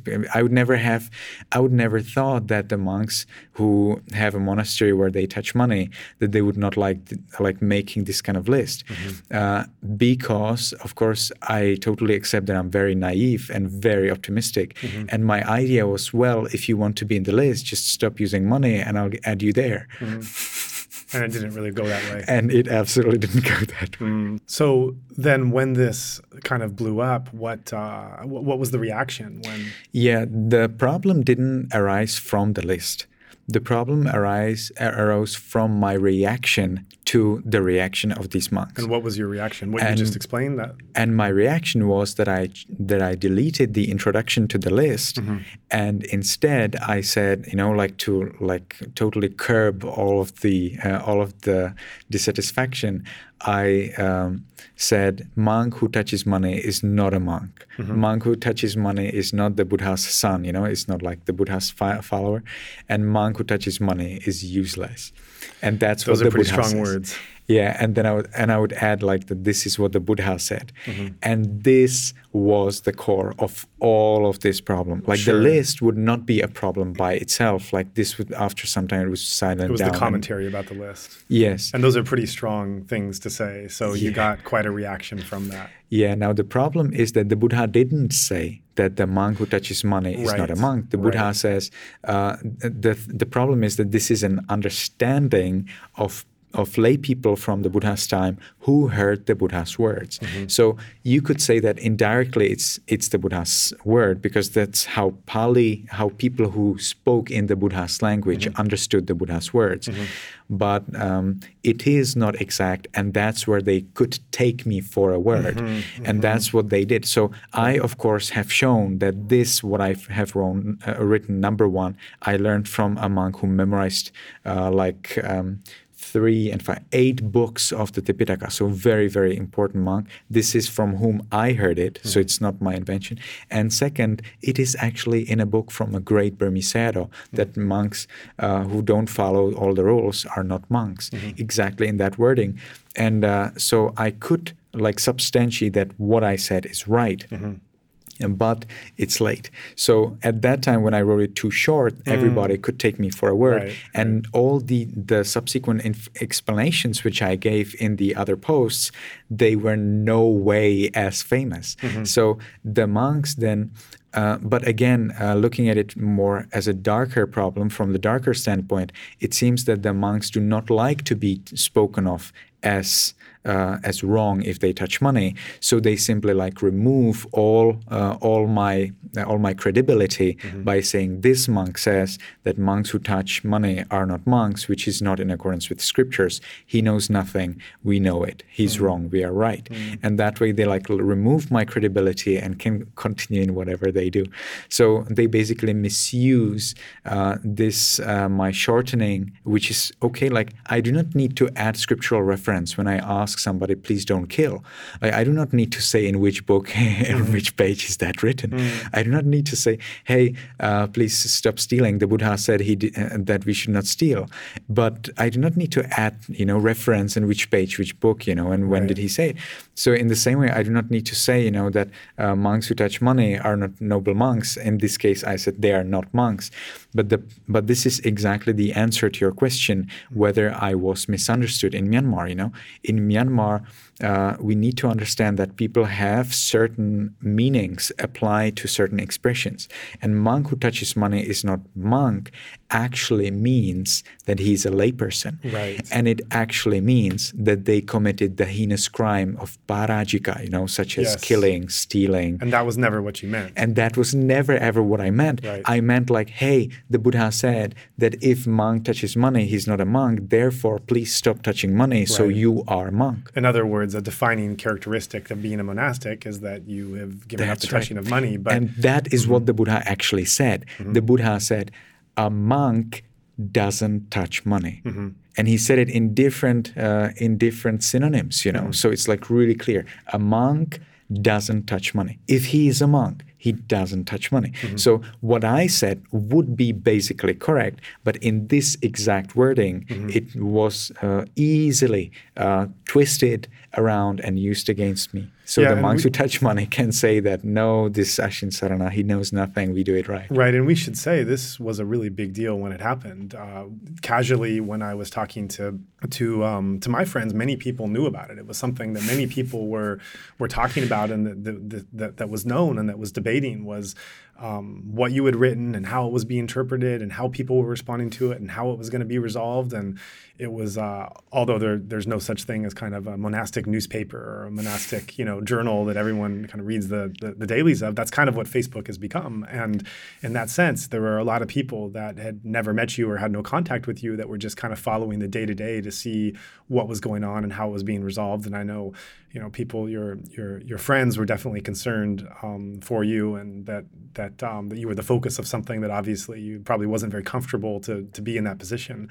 Yeah, the what uh, followed actually uh, was that a monk uh, decided to submit me to a monastic court, mm-hmm. so that I'm like sued for this, mm. um, because I said some more things as I was explaining. I added some some more ideas, such as that uh, monks who touch money are worse than Devadatta, and mm-hmm. Devadatta was the monk who tried to kill the Buddha. That's a pretty extreme thing to say. yes. And uh, I said that monks who touch money destroy the Buddha's teachings, and that was actually approved as correct, uh-huh. as is. Uh-huh. And uh, uh, monks who touch, that there is no more danger uh, for, uh, for the Buddha's for the for the community of the Buddha students and for the teachings than touching mo- money, which was also approved later uh, by by educated monks. And uh, then I also said that monks who, who touch money are actually Mahayana. Uh, so I basically tried to find the weak spots, you know, of the monks and uh, uh, shoot there. Mm-hmm. And uh, so a monk took these five things and uh, he submitted me at a monastic court for these five things. Mm-hmm. Now, he's not uh, at all knowledgeable in the in the things, and that that's why he was admonished during the court meeting oh. Uh, for his ideas. You know, uh-huh. for what did he submit me for?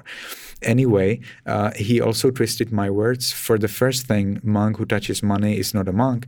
In brackets, he says uh, he is a fake monk and that i never said mm. and again that gives a very different meaning sure, fake sure. monk and not monk are totally two different things That's right. in in the uh, if you, we say like legal legal wording mm.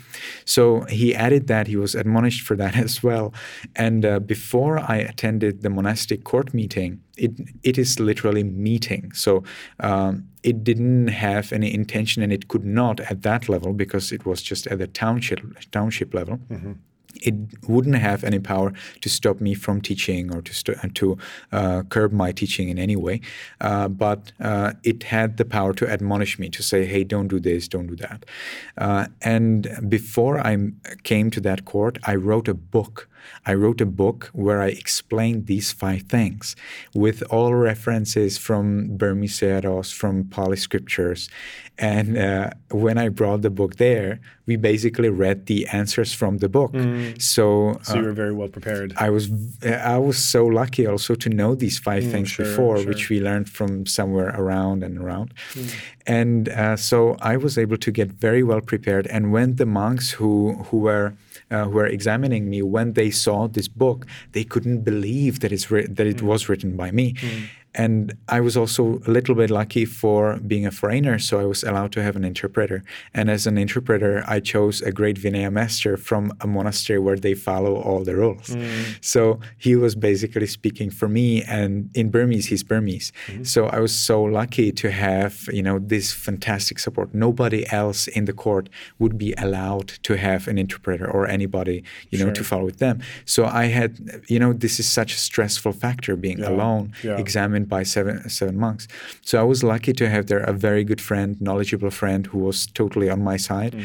And so he explained to them that all what I said, all the five things are correct, and they accepted them as correct. Mm-hmm. And uh, then the problem was that if they are not explained, they lead to misunderstanding. Mm-hmm. So rather than uh, understanding that my intention is just that the monks stop using money, the monks in Myanmar, many monks understood it as that I'm basically explaining that they are not monks, that they should just dedicate themselves to lay life. Mm-hmm. And that's a totally different thing, totally different interpretation. So the the monks, uh, the leading monks, the leading monks of the township I think seven monks or six monks, they uh, made uh, like um, a decision for me, and, uh, like it's a it's written as a as like a contract, you know, or decision, official decision, where uh, I'm prohibited to say these five things, but it's not even mentioned these five things. So n- nobody can say what I'm actually prohibited from saying things hmm. because it just says those things which Ashin Sarana said, he will not say them again in Facebook or YouTube, and he will explain them in Facebook and YouTube. Mm-hmm. So not only that. Uh, uh, not only uh, that uh, I would be maybe prohibited from saying these five things, but nobody knows whether these five or one or two. So anything. Uh, and uh, but it's attached to the to the main paper which accuses me you know so everybody would actually find out that it's about these five things and nothing else in the maximum you know so i wouldn't i'm not allowed to say these five things alone because that can lead to misunderstanding, as was the main decision of mm. the main monks there. And I am uh, I signed that I will explain these five things. Mm. So not only that, I, I was also encouraged to continue teaching Dhamma, to continue teaching meditation, to continue teaching that monks should not touch money. Mm-hmm. I was encouraged by the leading township monks, you know. So and I I signed it and they signed it, you know. So like nobody can ever say that when I explain why monks shouldn't touch money, uh, why monks who touch money are not monks, why monks who touch money are worse than Devadatta. Whenever I explain it, I just follow what I signed up. I just follow the decision of the masters. So now the table is like totally turned, you know. I see. I can now teach anything at all if it is and according to scriptures. Just I need to be careful that if I say these five things, I need to always add explanation. Yeah, so I hope you haven't said anything incriminating in our last 30 minutes of podcast that you're safe you're safe in this conversation. Uh, well i did say all of the five things actually but uh, i didn't uh, but i explained them. I explained my intention so i just followed what was decided by the great monks okay so as long as you're following the letter of your contract and you haven't right. incriminated yourself on, absolutely on air, perfectly fine. you're in you're in good position. So do you have any I think you know the interesting thing about this moment was that um, you know actually I, I, I wasn't intending to, to, to get here and talk about it at, at, this time, but it came naturally because we were discussing. Uh, your Burmese language. It yeah. came from your Burmese language. Right. It came from joining Facebook to be able to experiment with just describing what you did to the day and then when we were working together, I, I, recall how you would use it to just gather information from people who knew and then you used it in this same way to learn about monasteries that were that were following a certain aspect of Vinaya, and this thing kind of kind of exploded and went into that issue in detail that that just happened. Looking back on it now, uh, do you have any regrets uh, or, or, things you would have done differently about um, how you handled it? Yes, yes. I I should have written it more accurately. I mm. shouldn't have written like that. The Buddha said that monks who touch money are not monks. I should have said that uh, the Buddha said that monk is the one who doesn't touch money. Mm-hmm. If I wrote this, all of this story would be totally different. Mm, right. So does this inform you or teach you anything going forward now that you kind of know the platform you have you yeah. kind of take something to blow up to realize how far your reach is and what the impact is does this uh, will this change or modify your approach going forward? It did a lot. Like uh, I'm now much more careful to read commentaries, sub commentaries mm-hmm. for everything before I say something new. You know that mm-hmm. um, that I am not hundred percent sure that I have well studied with all the details, and uh, I add much more references and mm-hmm. much more quotations than before. Right. Do you think that now that you've kind of brought this maybe unwittingly or unintentionally, but you really brought this subject into the fore of Burmese Buddhist society. It was something everyone was talking about just a month ago. Do you think that this could have any effect of changing the way that this rule is being followed or not followed? Have you seen anything that would suggest that? Um, for me, there is a big change because thanks to this problem, I learned about monks who don't touch money. Mm-hmm. I learned about thousands and thousands of monks who don't touch money. Mm-hmm. I I could uh, I I got in touch with fantastic monks who follow all the rules mm-hmm. and who mm. know all the rules mm. and follow them without any difficulty, mm. without any exception. Oh, that's great. So I learned about like whole communities of these monks. I have mm. all their full out support. Mm-hmm. They've absolutely support everything what mm. I said. Mm. They absolutely support me with all of what I said. They're absolutely uh, uh, disagreeing with all that court meeting mm-hmm. and w- with all that disagreement and whatever the monks mm-hmm. uh, try to twist my words. Mm-hmm. And uh, this is, uh, I believe, this is worth it. I think this is worth it. Of course, um, I will be more careful to add more references and quotations, citations. But um, this time, this one time, this this was uh, worth it because I got such a fantastic support that I cannot dream of if, if any other way. Sure. And you mentioned that you did make contact with many monks and communities you didn't know existed that are really carefully yeah. following this. Do you plan to do anything with that connection, to build anything with that relationship or that knowledge? Yeah, basically, uh, we are basically partnering. Mm-hmm. Um, I uh, at this moment is more of a one-sided partnering, but uh, there is a, a, possibility from our side to to help because they're only pariyatti or only education uh, monks, most of those who I know. So uh, from our side, we can provide them with meditation, uh, with a place where they can meditate, following all of the rules, um, and uh, it's more free, you know, without any particular special rules and we are good friends you know we are like on the same uh, on the same tune mm-hmm. and that's much better you uh, there would be like two main community communities in myanmar who follow all rules mahavihara and pa'auk and uh, Mahavihara and Pa'auk are slightly different. And uh, the way how I live, the way of my understanding of the rules, it's m- more in tune of the Mahavihara style. Pa'auk is more of a teaching monastery, more of a, of a, of a meditation, meditation, monastery. Right and Mahavihara um, is Mahavihara more of the education. Education, right? Yes, Pa'auk also have ed- has education centers mm-hmm. uh, and education possibilities, though. Now the thing is that there are slight differences which are sometimes taken a little bit maybe too much seriously. So uh, because I'm more in tune with Mahavihara, then it's easier for us to support Mahavihara monks. How, how, big meditation. is the Mahavihara network in Myanmar? I think now five thousand. I mm-hmm. think three to five thousand for sure. And outside of that network, did you also make contact with monks and communities that are of, following? Of mm-hmm. course, Pa'auk number one, Pa'auk with a lot of Pa'auk monks. I learned, I got uh, the opportunity to meet with a lot of uh, very good Pa'auk monks thanks to this, uh, thanks to this problem, right.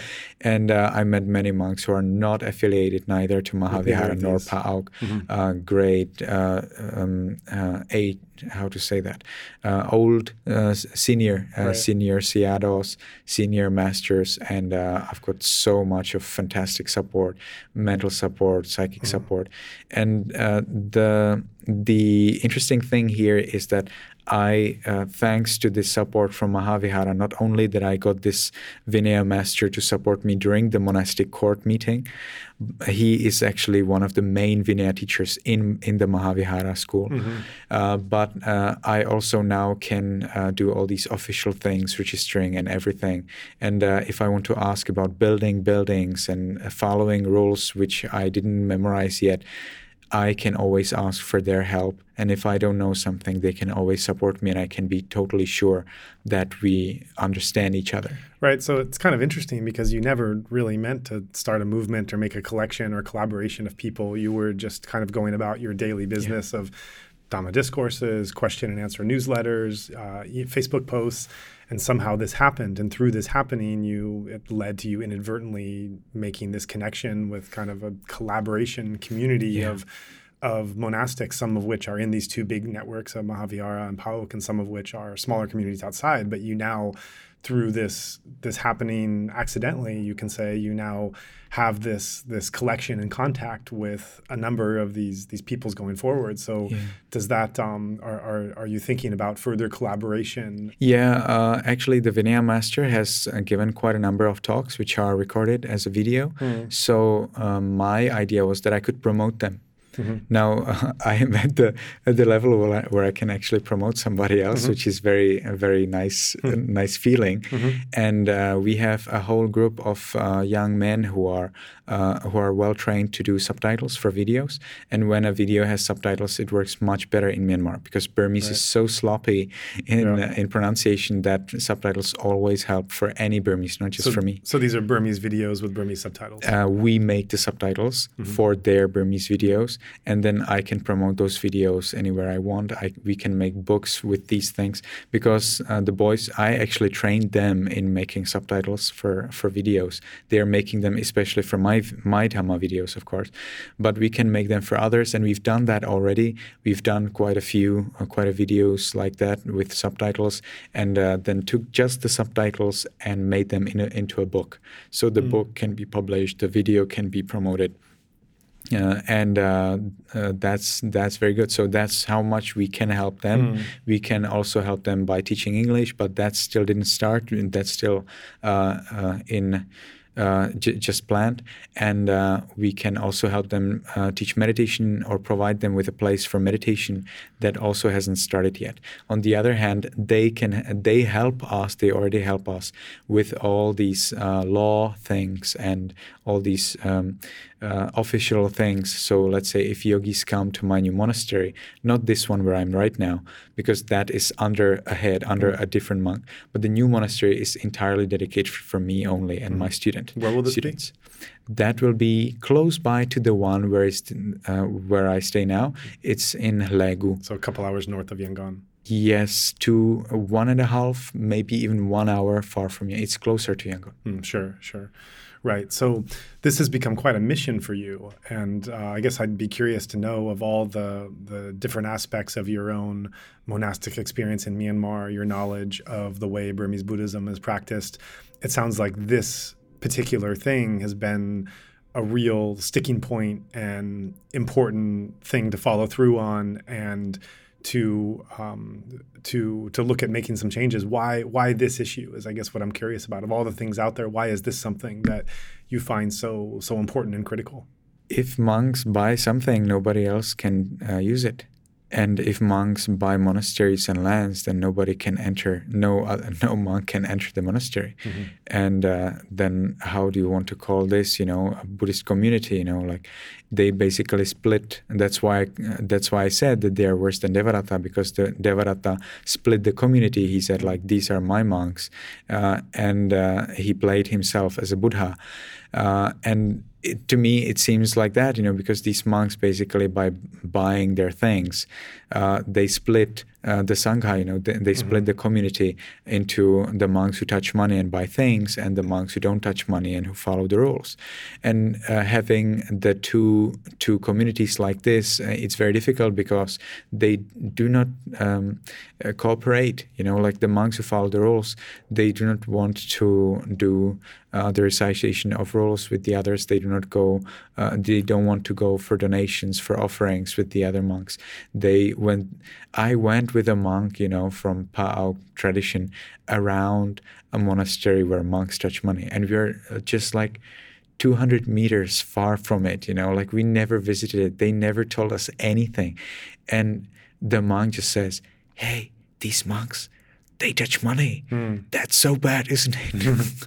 like, what? They didn't do anything. Mm so uh, you can see how much they're splitted and that's so so distressing that should not happen you know in the buddha's mm-hmm. teachings So uh, this is uh, a big problem.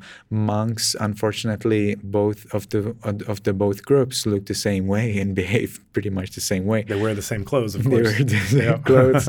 They, sh- they have the same the hairstyles. Same yeah. yeah. So uh, so then people, when they see these monks who touch money, you know, as they're waiting on bus station and collecting money for their monastery into into their hands and asking people, "You need to give us money, otherwise this is not right," and uh, monks who are renting their monastery or who buy a land and then they rent it for shops and. Mm monks who enjoy with ladies, you know, who have babies and so on. Uh, then when people know about these, they think, aha, monks are like this. Mm-hmm. They don't think like monks who touch money are like this. No, they never think like that. They think monks are like this. And then they lose faith. Then they do not study uh, the Buddha's teachings. They do not meditate. They do not work mm-hmm. on their mm-hmm. path. And in Myanmar, if you're not Buddhist, then well, then it's it's uh, you're basically empty, you know, because you don't have any direction. It's it's like me, you know, before I learned Buddhism. Right, right. So you find it's degrading the whole possibility of the teach of the Buddhist teachings yeah. on the promise of liberation. That's right. Mm. That's right. Right. So I would like to to like uh, make it clear that monks who are doing this uh, uh, are not doing it right, and that lay people can support them in this. If the lay people don't give any money into the hands of the monks, they will not have them. Mm-hmm. So uh, we can. Uh, so there is a way how lay people can support this, and that's why this uh, can be well supported in Facebook, where is the audience complete. Mm-hmm. So my first uh, I didn't know that monks will be so much interested in my teaching. I thought like monks certainly don't care because I'm a foreigner. I haven't been here uh, as a monk for longer than like eight years, so uh, certainly they will never care. But it turned out that uh, they do care mm. a lot. Mm. So, uh, so mainly my teaching was for lay people. I taught lay people, hey, lay people, do not offer monk, uh, money into the monk's hands. Wait until he has kappiya. If he doesn't have a kappiya, if he doesn't have a steward assistant, then uh, you need to get a phone number of his donor and speak with his donor. But never give money to his hands. So this is a kind of awareness that you're trying to encourage in Burmese yeah. people and Burmese donors. And yeah, I've had the experience, you know, of being in downtown Yangon. Obviously, I'm not a monk. I don't look much different than normal backpackers or expats that are living here. And I've had the and so there's there's nothing about me that would look like I would know anything more or less about Buddhists and monks than than the normal tourist here. So with that background, I've had the experience of being in downtown Yangon or in some kind of um, tourist spot like Inle Lake and having Burmese novices come to me with their begging bowl saying, money, money, money thinking that you, I didn't know that. Yeah, right, right. And uh, and boy, are they in for a surprise because when that happens, I just unleash a torrent of Burmese of saying, you know, you think just because I look like this and that I don't know these rules that that you're breaking your precepts and that you're you're acting in a way that you know is not uh, fitting of the robes that you're wearing, and or they just can't run away fast enough. But the thing is, is I'm you know the foreigners they come and talk to, I'm one in a million that would be able to speak the language and know the rules and give them that kind of admonishment.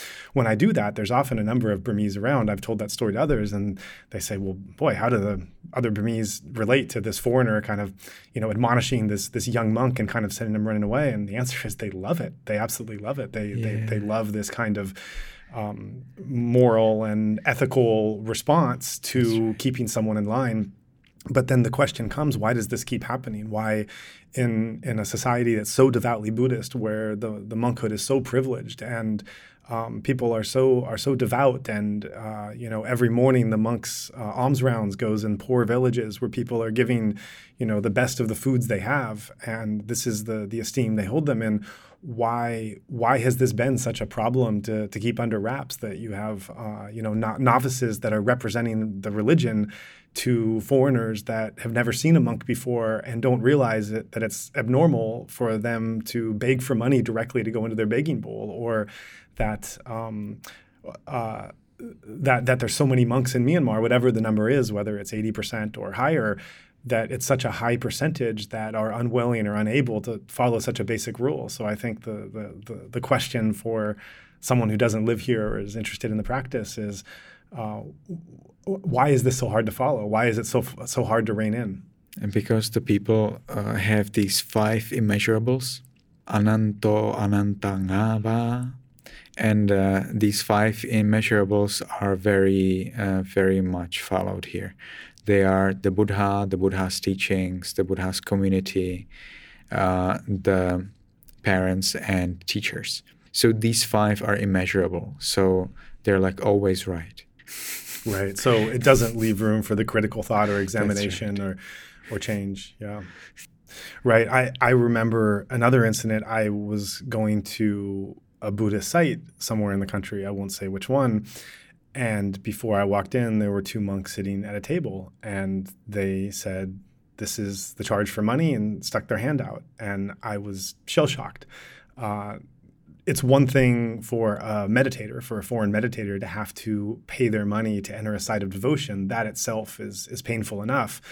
But it's another thing when you are forced to hand that money to a monk who is demanding it into his hands to be able to walk in. So you're basically paying, you're, you're walking, you're going to the site for your own devotion and practice. And you have to, because of the color of your skin and the, the flag on your passport, you have to pay money to access it. But then if that's not bad enough, you have to help a monk break his precept and break his vinaya as well in order to access it. And I explained to them in Burmese, I said, I'm very uncomfortable doing this because I understand the injunction against mon- monks touching money. And by access, I very much want to access the site and to show my reverence, but I don't want to help you break your vinaya. And they said, don't worry about that. They said, that's nothing for you to worry about. We're monks and we, we know we know the rules and they're not rules for you to have to worry about. And I said, but I am worried about this because I have foreign friends that are monastics and I see how they follow the rules and I see how I as a lay person can support or not support another monastic of following the rules and as much as I want to see the site, I don't want to take an action which is helping you break those rules. And I know that monks can't touch money. And their response again was that it's not my place to wonder about these things, and that because they wear the robes, they they they know they know what uh, what's allowed and what's not, and if they say it's allowed, then it's allowed. And so I didn't see the site.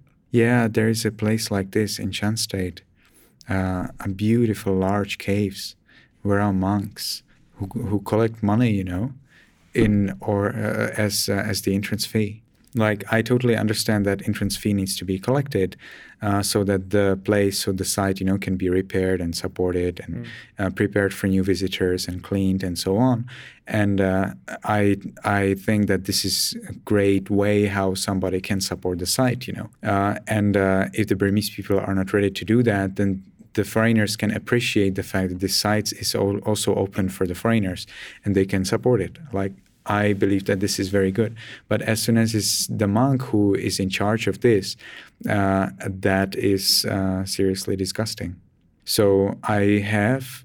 Uh, I have uh, experienced this kind of thing, and uh, this was particularly unpleasant. But at that time, I didn't have uh, that much of knowledge that I have now. So uh, now, uh, the thing what you can say is that if a monk uh, touches money, uh, then then the monk is not able to attain nibbana, and this is the Buddha's teachings.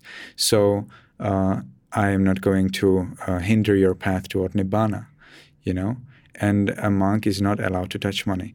Me as a monk, I am actually allowed to come and tear. Do you say that? Tear. Tear. Tear. Tear all those collected money from those monks. I can tear them and destroy them. I am entirely allowed to do have that. Have you done that? I have never done it. Would you do that? Um, I think I don't have enough stony heart for that.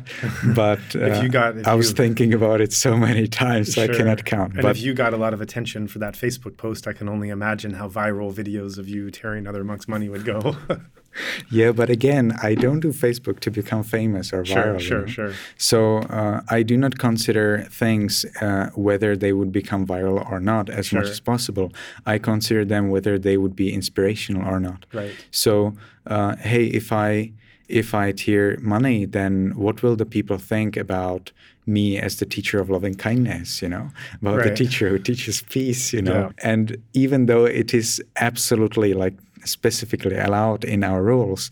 Uh, it's a commentarial explanation uh, because there was a case when a monk, you know, built a hut from mud. He baked mud, and the Buddha saw it, and he said, "But during baking mud, there are so many animals dead, die, dying, you know."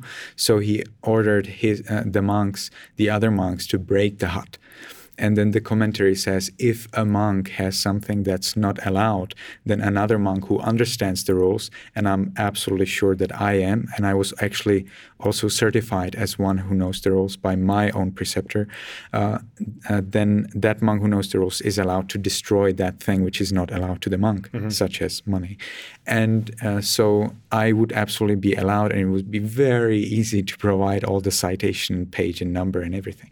But again, you know, like people will not be interested in explanations. People will mm. see a monk who is uh, tearing money, you know, sure. and they will think, hey, what is happening to mm-hmm. our dear Myanmar? You know, like mm. monks now are destroying things of other monks. Mm. And uh, careful. It, it looks more like an apocalypse yes, yes. rather, rather yes. than as uh, attempt to make everybody peaceful. Right.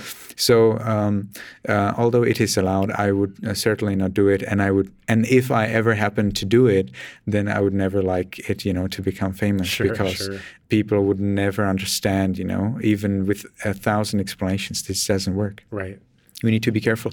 So uh, the only thing that I uh, that I could theoretically do uh, is that I would explain to the monks that they are breaking the rules and uh, that they shouldn't do this and that's basically everything I I can do. You know, like um, unless uh, I would know the the chief of the place and the chief of the place, uh, if uh, if the place would let's say that the chief of the place would be a layperson, and I would know that person, and that person would be my devotee, then I would say, okay, you cannot do this to the monks, and you say, yo, yes, venerable sir, he would kick them off immediately. That's very easy. But if I don't know the the chief of the place, and if he's not my devotee, it doesn't work. Mm-hmm. Then what happened was that uh, we actually I don't remember whether it was, I think it was actually free for me because I'm monk anyway. I mm-hmm. don't remember the details. And, but there were some people following with me, some lay people, and they, uh, of course, had to pay. And I really, really didn't like this. And uh, so then we were waiting for the monk who is like, he's a novice, who is responsible for all the place. There are some stories of gods and so on related to the stories to, to the to the cave and the novice. The novice apparently met with gods in the cave who stayed there and they didn't wish that the novice meditates in that cave. So it's a huge, huge complex of caves. Shan State? Yes, it's in Shan State.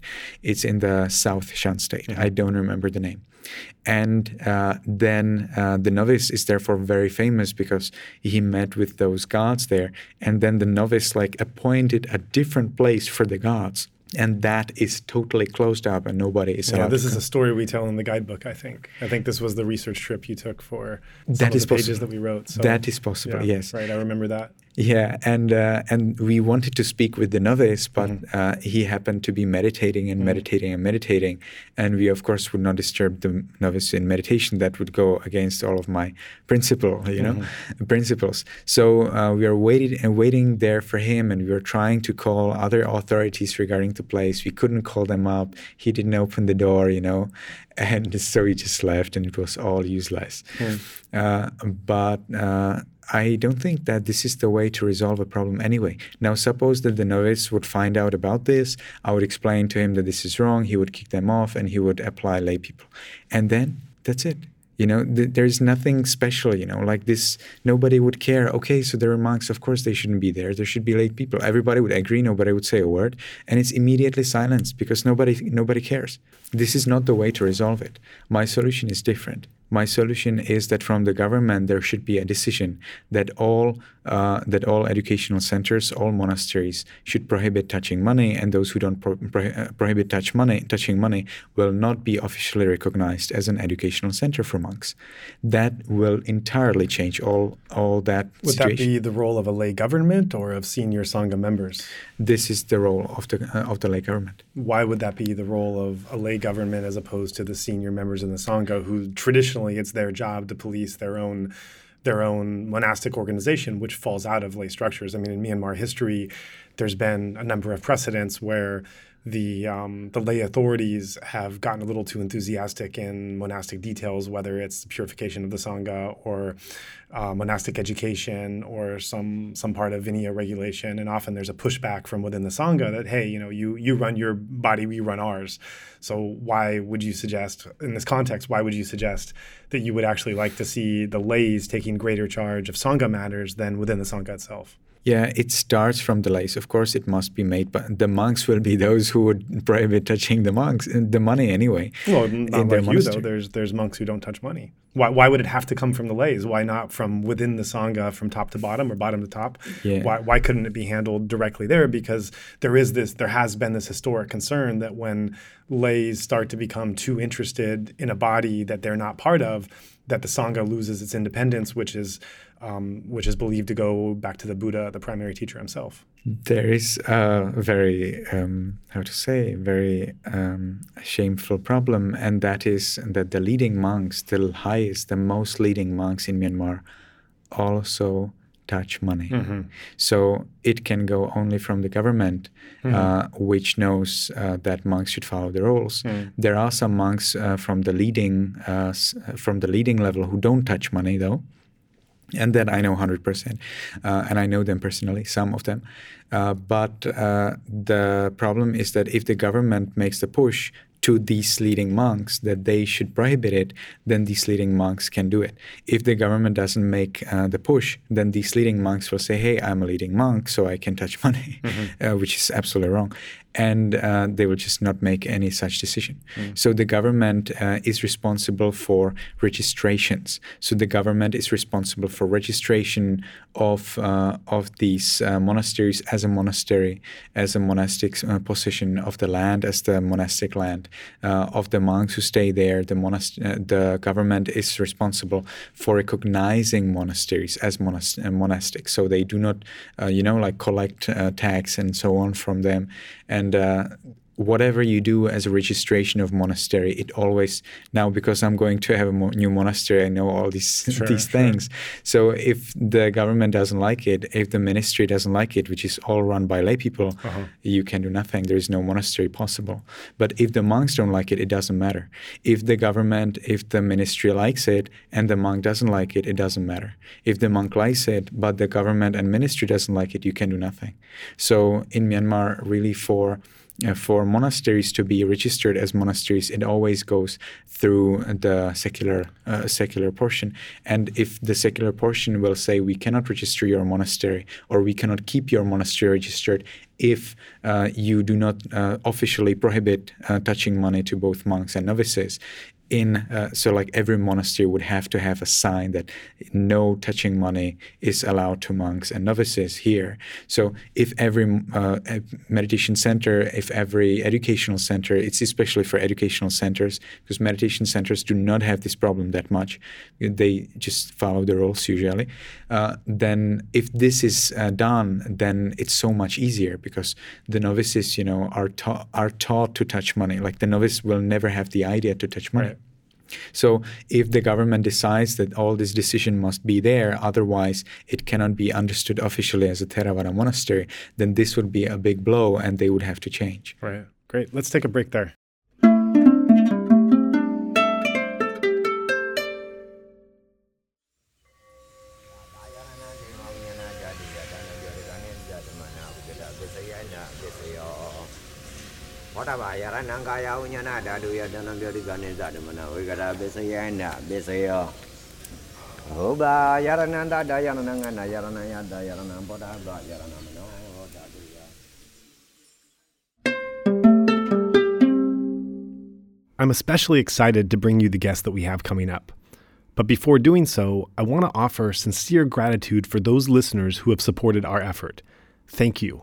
Without your generous contribution, we would not be able to do what we're doing now.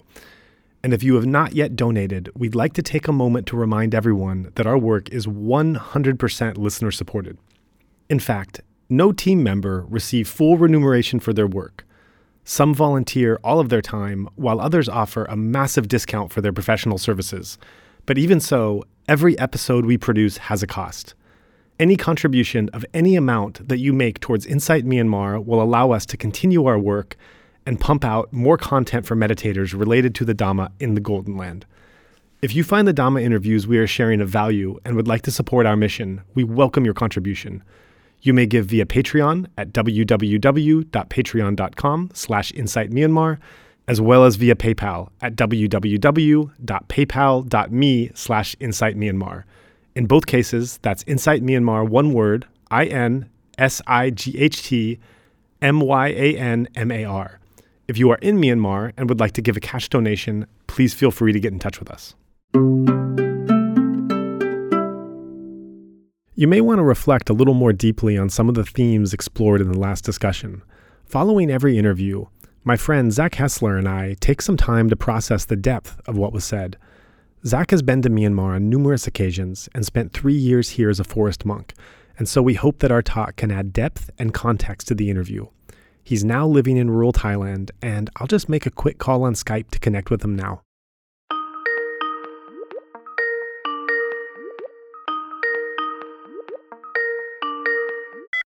Hey Zach, how you doing? Hi, I'm good. How are you? Yeah. Okay. Okay. Um, so good to connect with you this week. We uh, we're talking about uh, U Sarana, someone that uh, we both have a bit of a history on. Right. Bhante's played uh, quite a role in my uh, life as a monk in, in Myanmar. He was there from the from the very first time I, I came to visit you at Shwe Oo Min. He was instrumental in helping me stay there with a tourist visa. I owe him actually quite a debt of gratitude for really uh, give me time and teaching me uh, Burmese. Uh, he gave me about half an hour a day for almost a year, as long as I committed to studying three hours a day minimum. That was our deal. And uh, yeah, and that whole section on uh, learning languages reminds me I really need to get on my uh, my Thai learning. Yeah, yeah, right. Um, language learning is definitely something that opens a lot of doors when you're in other countries. Certainly, when you're in Southeast Asia. And uh, I mean, it was it was interesting for me to hear his story. I knew the broad strokes of it, but I guess um, one way to think about it is that like if you say you have um, you you know your grandfather or something or or some teacher from school, and you just kind of know who they are in that mode of life, and when you think about them being a younger person that brought them from where they were before to where they are now, then uh, it, it, it opens up what you think you know of the person. And for, for me, I've never known U Sarana outside of robes, and so his whole personality and his um and and who he is in Burma is everything uh, of which I've always known him.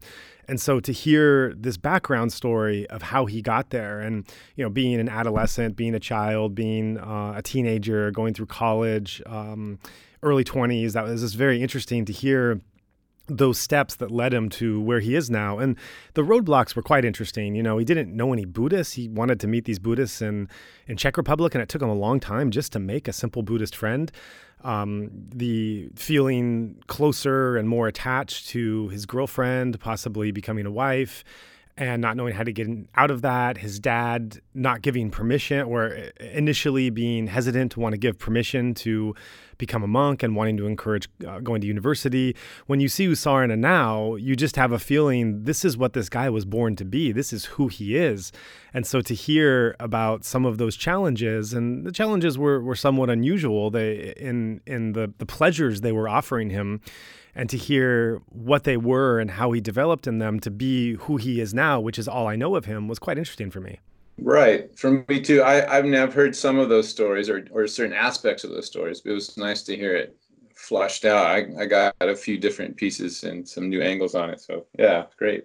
Another another thing I thought was fascinating in that early part of of uh, once he did make the connections to uh, Buddhism, the you know the interest in in becoming a, a, Buddhist monk because of the psychic powers, you know the higher psychic powers that they could achieve. Then he started to read some some Buddhist text, and uh, he talks about that one on impermanence. It's it's such a I really he really come to life when uh, when he was explaining that part. Right, it was so charming. Uh, when uh, the Buddha said, "Is the body is it permanent or impermanent?" and he said, and the Buddha says, "It's impermanent." And uh, and he's asking is it really is it really impermanent and he's just so fascinated by the question and the answer and then it just never it's a whole it's like it's like there's a part of him that really woke up there uh, with not with conclusions but with fascination and interest just something, yeah, came alive in him. So I thought that was really uh, charming. I, I, really appreciated his honesty in that section as well, of just his complete bafflement of what the answer would be and why it would be that way. Because there's this sometimes when you're reading these texts, there's this kind of call and response um, issue going on. And call and response can also kind of compel you to want to answer what the crowd's answering. And um, and his his just naked vulnerability and honesty of of the time when he was reading it, of just absolutely not knowing and yet being on the edge of his seat. Um, yeah, I found I found charming, also inspiring as well. Just just how open he was with how much he didn't know. Right. Yeah, that that part really touched me. But another thing I wanted to mention was um, I, I was really struck by this idea of the media narratives that were going on. I'm actually jumping quite a bit now. I realize we're talking about his early development, and and I've now kind of fast forwarded into when he starts to talk about this controversy that hit him the whole second half of the interview that um, that arose uh, from a seemingly uh, mundane decision of uh, wanting to study, wanting to get better at, at his Burmese by um, having Burmese friends on Facebook and talking, and it developed into this this huge narrative, this huge issue of the monks touching money that he describes in such detail. And just just to take a moment to talk about Facebook in Myanmar and its role here, you know, it's hard to live in Myanmar without Facebook. Just putting it simply, I didn't have Facebook before I came here, but it's such a a a shared mode of communication that it's hard to get anything done whether you're trying to talk to friends or you have a business or you're trying you, you have a, a, a question you want to ask about something uh, it's it's been a centralizing force. And this is well documented when they talk about when major newspapers are talking about some of the problems of Facebook and misinformation. Myanmar is one of the test examples they're often holding up and there's a reason for that. This is a country where there was not really internet. There were certainly not cell phones just a decade ago. When people wanted to hear the news, they would go to tea shops. Even the newspapers or TV, you couldn't really get much solid information about what was happening. So the commonly known thing was you'd go to a tea shop and you just hear all the rumors and then through those rumors you would start to make sense of it. So it went from from that kind of culture to a culture where every single person within a couple years had smartphones, Web 2.0, and Facebook, mainly Facebook. That was the way they were uh, sharing information and uh, communicating. Um, and so it was really this centralizing force that has brought people together. It's kind of kind of been a perfect storm as well. Um, and so I find it really interesting that on one hand, Bhante is discussing the use of Facebook as a way to reach lay people. It wasn't intended that way. It was intended as a simple Burmese language learning um, opportunity. But then it developed from all these people that he was practicing his Burmese with, and they realized he was a foreign monk. He started to use it to help them with their meditation practice or to guide them in life or to answer general questions. And he would do newsletters and he would take questions from people and discuss matters openly and all in written Burmese, sometimes in spoken Burmese and videos. And uh, so it's this really kind of clever tool of using dynamic modern forms of social media to spread the Dhamma further and further. But then, of course, what happens unwittingly is he becomes at the center of this this controversy uh, by not not really knowing how he got into it, just through this way of trying to answer these questions from lay people. And one of those questions happened to be with monks touching money. But what was really interesting about that was when he was describing the comments that occurred on this post uh, where he was discussing this matter of monks touching money, the comments themselves showed completely alternative and alternative and conflicting forms of reality where he would describe one person would write yes i know of monks and monasteries that don't touch money. This is the name. This is the place. This is the person. Then the next person would write no that's impossible. There's no one like that in this country. And he was getting the in the way he described it sounded like it was like this 50-50 version of different sides asserting their own reality and then clear as day everyone's seeing that these are two different versions of reality that are not matching up and yet there they are side by side. And uh, and so i found that role that facebook played in his dhamma life here and the good and the bad really kind of you know troubling and fascinating and inspiring and and all these things all together when seeing how it all played out. Right. It's actually it's actually something that I see happening all over uh, the internet now. It seems like you can, whether intentionally or unintentionally, like this information can be dropped in, and then and quickly polarize. And so, uh, yeah, it's a, it's it's really fragile, and uh, you can actually get an erroneous narrative setting in. It actually become it can become a standardized narrative. And so, I, I think, uh, yeah, I think there's a real vulnerability there. And so, it exemplifies itself in a place like Myanmar, especially since, as you said, uh, I mean, Facebook isn't only a just a part of life. It's actually if if you think about how they perceive the internet as Facebook, like they don't have they don't really use email, for example. Like when they're on the internet and they're communicating with people, it's Facebook. So uh, and yeah, just that that that fragility in there. Yeah, that's right. And sometimes when you're trying to give someone a website and you say, "Well, pull up your browser, I'll give it to you," they pull up the Facebook app and you say, "No, no, no, I mean the website." And then you realize that either they don't have like Chrome or Mozilla on their phone, or if they do, they've never used it before. Um, so this is just the uh, standard way of how all communication gets done. That's replaced everything that came before it. So this was just not only a perfect storm of what Facebook has been in Myanmar, but also a perfect storm of this young foreign monk walking into this dynamic uh, social media platform, which he doesn't even fully understand, and then these alternate versions of reality just competing with each other openly as as it's uh, as it's unfolding. Right. Another another factor there is that um, he is a foreigner, and and there's a particular. This is this is one of the pieces in the recipe for this perfect storm is that Myanmar, I found, has a, a, a sensitivity to the influence of outsiders. We see that in their current attitude toward uh, international media, and uh, certainly I faced it as a monk, and U Sarana did as well. That you know, uh, coming in and making bold statements about the culture in general are uh, you can that's in that in that fragility on that platform and in this new era, it, it can so quickly, the sensitivity there is just so strong. It, it, it, I'm not surprised how quickly it polarized and became an issue, uh, all the way up to like uh, him being sued. So, also, since we're on the topic of talking about media narratives and such, one of the things I found really interesting was this idea that U Sarana got behind the narrative. The narrative got in front of him. Um, as he later told this whole story in all the details that he shared with us, these facts were very different than the broad narrative strokes that I was hearing as this happened. And it has to be said, this was a really big deal in Myanmar. Um, I don't know if it was reported in actual newspapers, but that kind of doesn't matter because Facebook is its own kind of newspaper. This was something that throughout the country, I think you could just go to someone and say, you know, do you have you heard about this issue of the Czech monk, or they might not know he's Czech, the foreign monk who's talking about monks touching money? And I think a lot of people, I think just that quick test, a lot of people would have heard some version of that story, even though no one really had the complete version. And there were a couple different takes that I heard with these broad narratives, one that was more favorable towards U Sarana and one that was less favorable. The more favorable one presented a story of this foreign monk who was trying to live under this really good discipline and follow these rules.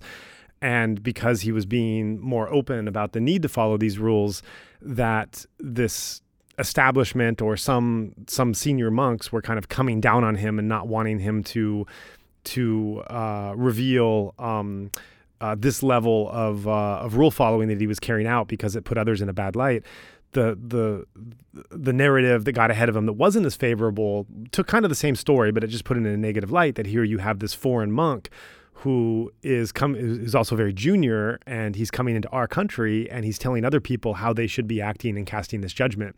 So in both cases, there's this overall overarching narrative view which ends with him being admonished. And actually, in the end, very few of those things were actually accurate. And this is something that you hear in media studies anywhere, certainly in America as well, that once you get behind the narrative, even if the actual facts on the ground contradict every aspect of that narrative, it's hard to ever get your message out there again because that initial narrative takes hold, not just at the time it's happening, but for big events, even for years and decades later, people still remember that narrative more than they remember how the actual facts played out.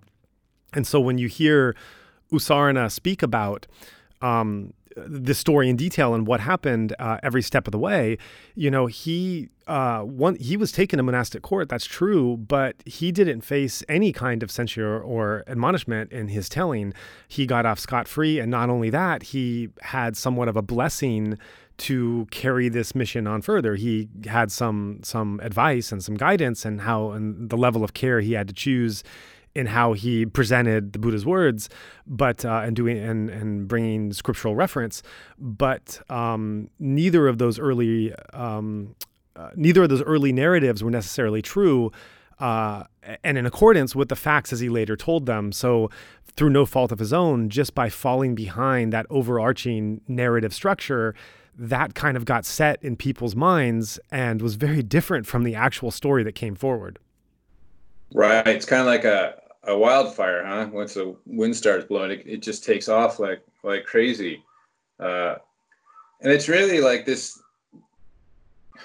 like like you've been saying, it's it's it's the perfect storm. There's lots of things come together in that moment that we we we've talked about some of them.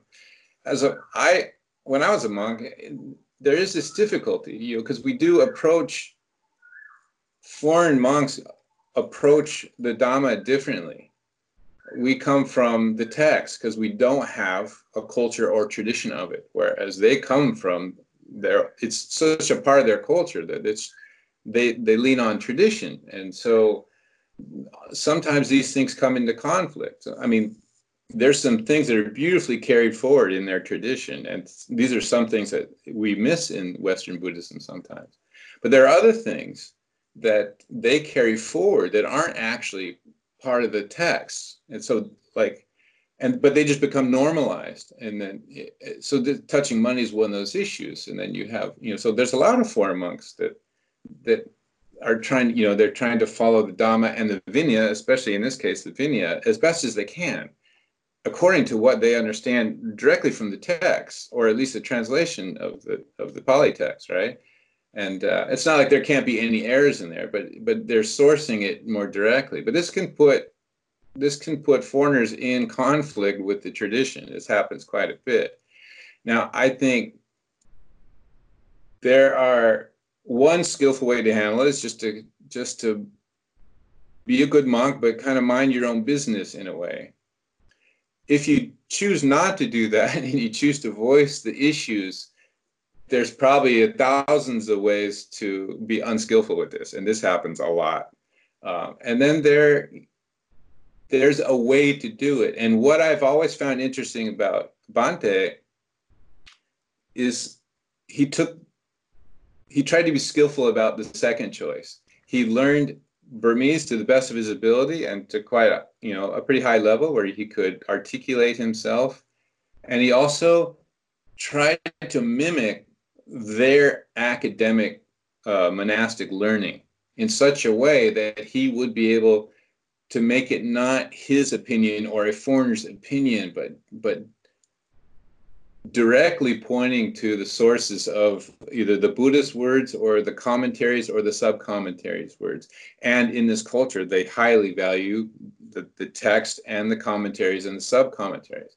And so in this case, you know, when, when he did go to court, he had actually written a small book about this topic, those five points he made, and came prepared with these these uh, scriptural um, references to and and so that's actually what what saved him. I've just not met another monk that that has prepared himself with these difficulties that foreigners face in that particular way, and it, it paid off for him here. Thank goodness.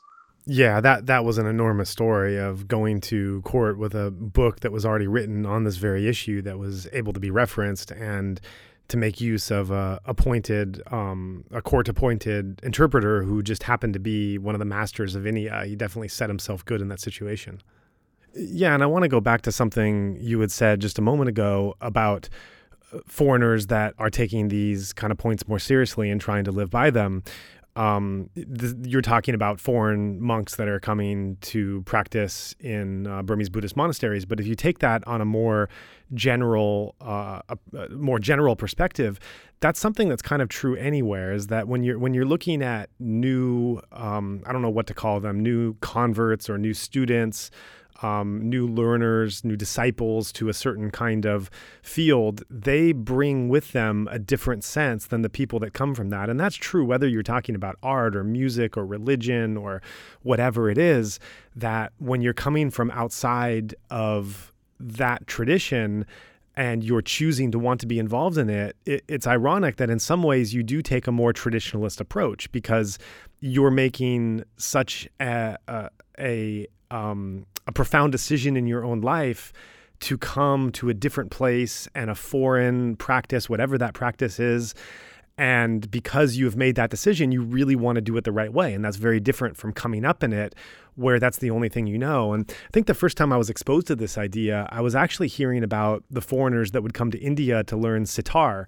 And the I think the Indian teachers were saying something about how these foreigners just had much more respect and interest in learning some of the foundation of the chords they had to use to play the sitar, whereas the local Indians sometimes would want to jump to something else, and um, and and there was just a, a, a more um, a more focus and interest and desire to want to abide by and learn that tradition because they had these musical students had come to want to learn that in the first place. And so that uh, when you apply that kind of logic to the foreigners that are coming here to ordain and be monks like for the level of sacrifice they're making in their lives it would be kind of silly if they did all of that and then they were only following the rules halfway. Right. So i, I think that's like the plus point of coming in from you know as a you know someone so novel to you know to a tradition. Uh, the the flip side of that the the ugly side of that is is sometimes that is a condition for for arrogance right? A way to judge the locals. Uh, hey they're not you know they're they're traditionalists and they you know the, the the discipline has slipped and you know now it's like this and that's normalized and and they're i mean my mind certainly as a monk had you know suffered that at times and i mean suffered that because it's my suffering right? It, it, caused conflict internally and then if i spoke it you know try, even if i tried to speak it uh, carefully it still led to conflict. What what i was forgetting often is causes and conditions and you know we were reminded of this in, in alan's interview you know like he said like could i have been a horrible person? You know the, the ones that were doing these atrocious things. Yeah in the right conditions i could I mean, I, I don't think money, touching money is among is as atrocious as the things he was talking about. But certainly, of course, if I grew up in in Myanmar and I became a monk in a certain monastery, and the people around me were that's what they did, then of course that's what I would do. So so there's a there can be a lack of compassion on on the other side. So and a, a lack of appreciation. It can it can become too extreme in the sense that then Westerners sometimes then just toss all the tradition out as not being of value, and I think I think that goes too far as well. So there's there's this balance on both sides. I think there's something to appreciate in in tradition, and I think in I think there's something to appreciate in what Westerners bring to Western uh, to Buddhism in general. And I don't I don't think we've quite yet reached that balance, but you know, uh, mindfulness and awareness will will help us get there. Yeah, that's true. Both certainly have uh, a, lot to be able to offer. Both sides of of coming together and wanting to look at um, how to practice and make the most out of these precious teachings.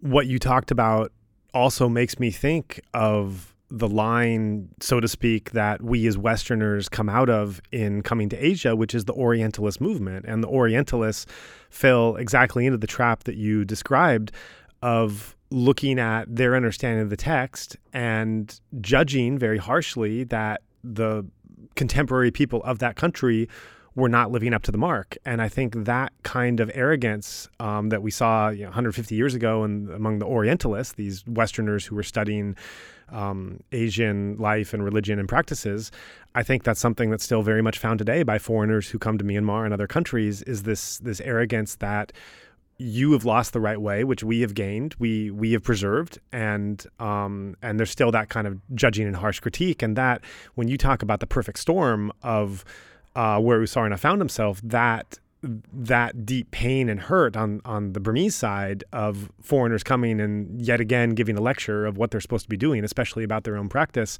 can really strike a nerve. And actually, you know, U Sarana never did that. He would never did he he would never even think about doing that. But that's how the initial narrative started to take to take shape. Right, and that narrative actually it, it formed on the back of of of these kinds of things happening historically. So so there's a there's actually a precedent for it. So that's that's also part of the the perfect storm, like what you know the conditions that are developing uh, uh, culturally ahead of that. So you know it was just it was just such a ripe uh, environment for for the whole quagmire to arise. So staying with this topic of U Sarana describing the situation of monks touching money, one of the last things he said I off I also found quite striking, and that's where I, I think I had asked him the question of, um, in this deeply devout Buddhist country, why is one of this most fundamental of uh, rules uh, not being followed? Why is it so hard? And he answered by discussing the five immeasurables, and specifically describing how on the lay side the faith in these people you're supposed to have faith in and show respect for. He didn't say it this way, but reading between the lines, there was this inference that the faith in these people and the deference to these people was replacing the critical thought in examining how what they were actually saying, how they were actually living, what was being done in accordance with uh, scriptural accuracy and the and and adhering to the text and the scriptures and so that these they're uh, by following the five immeasurables and showing respect for who they should show respect for there was a certain kind of critical faculty that was being shut off. And i found that very interesting. Another theme that links back to other guests we've had we talked about this extensively with the interview with the Bawa Sayadaw where we talked about him being someone that stepped outside of this normal way of just doing what you're told and staying within a certain form. And his own openness and critical faculties had led him far away from the usual way that you're expected to behave in a traditional Burmese Buddhist society. And it also links forward, just to give a little bit of a preview, uh, to to Swe Win, um, a guy we'll be having on, a political prisoner who uh, started meditating while in jail and is also central to his story of of really being against this mindset that you just have to um, do things the way you're told because everyone else has done them. And it's interesting here because these five immeasurables, I mean, on face value, this is a wonderful thing. You should pay respect for people that that are deserving of respect. I mean, who could argue with that? And who could argue uh, the quality of deferring to people that um, that have uh, that have some kind of stature or have offered you something precious in your life? And yet, the way that he that U Sarana contextualizes the five measurables taking place in Burmese Buddhist society, it's being seen as a um, um, as blocking these critical faculties to be able to look at um, this fundamental following of the Vinaya. And of course, they that's like an analysis. They don't actually know that anything's being blocked, right? They're just they're just following along with with things that uh, they believe are, are valuable in the way that they do them, this reverence, right? And mm. uh, you know, and I'm not sure where that comes from. I, it, if it's commentarial, you know, I I don't they don't necessarily know or care where it comes from. I mean, it, it, if if it's scripturally relevant, whether it comes from for them, that means either from the early scriptures or from the commentaries or sub commentaries.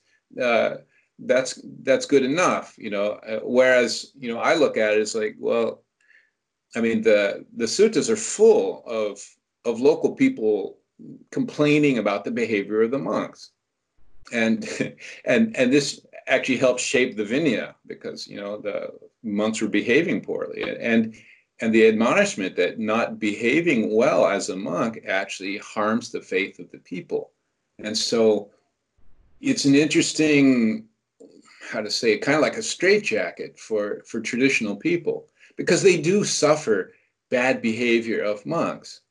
And yet, culturally, and not just as a, a, letter of law culturally, but in their hearts as well, there's this there's this conflict, there's this tension because they do have such reverence for the monastic order in general. So, I mean, internally they have this quagmire themselves that they they uh, you know what do you do with that? Of course, they they they defer to the respect. You know, in uh, in in in Asian culture, as far as I've learned, you know, they're going to defer to to not confronting, anyways. Uh, and then and then the the the respect level is is I mean it, it, that's not just a show. They I mean it's so deep in their hearts as well. So I actually appreciate the struggle of that whole situation and kind of understand how it manifests like this.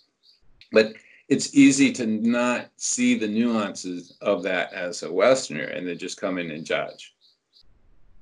And I think that's uh, I think that's problematic. That, that just adds more uh, suffering, essentially. Yeah, it really takes a skillful balance to be able to to come to such a foreign country and culture and practice, and on one hand, to not lecture, to not say, well, I've read these books or I've done this practice or I have this teacher and therefore this is the way it has to be.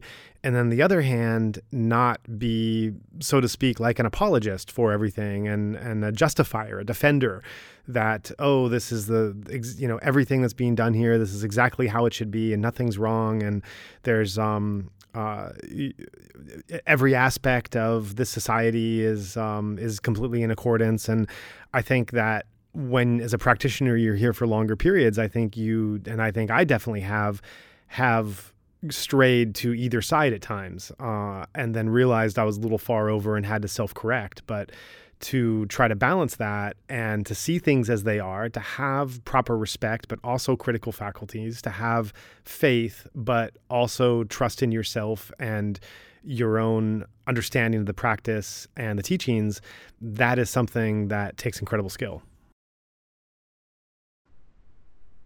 Right. Well, I think it's a.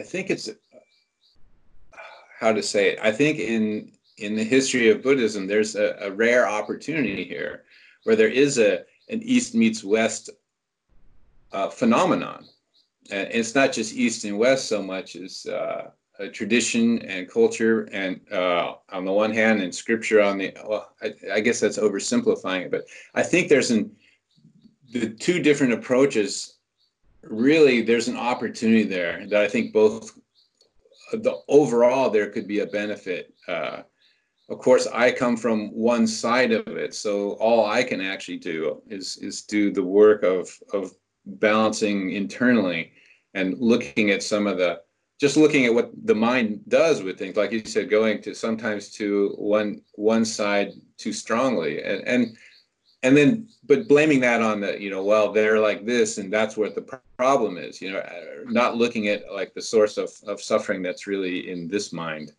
and so the work i can do is internal uh, and the work i i tend to do when when the mind goes unchecked is to try to correct everything externally and, and that, that there is a way to influence that skillfully and perhaps bhante has, has showed us some of that by you know by by looking at how they approach things and, and try to uh, acquiesce to some of the, the ways and means.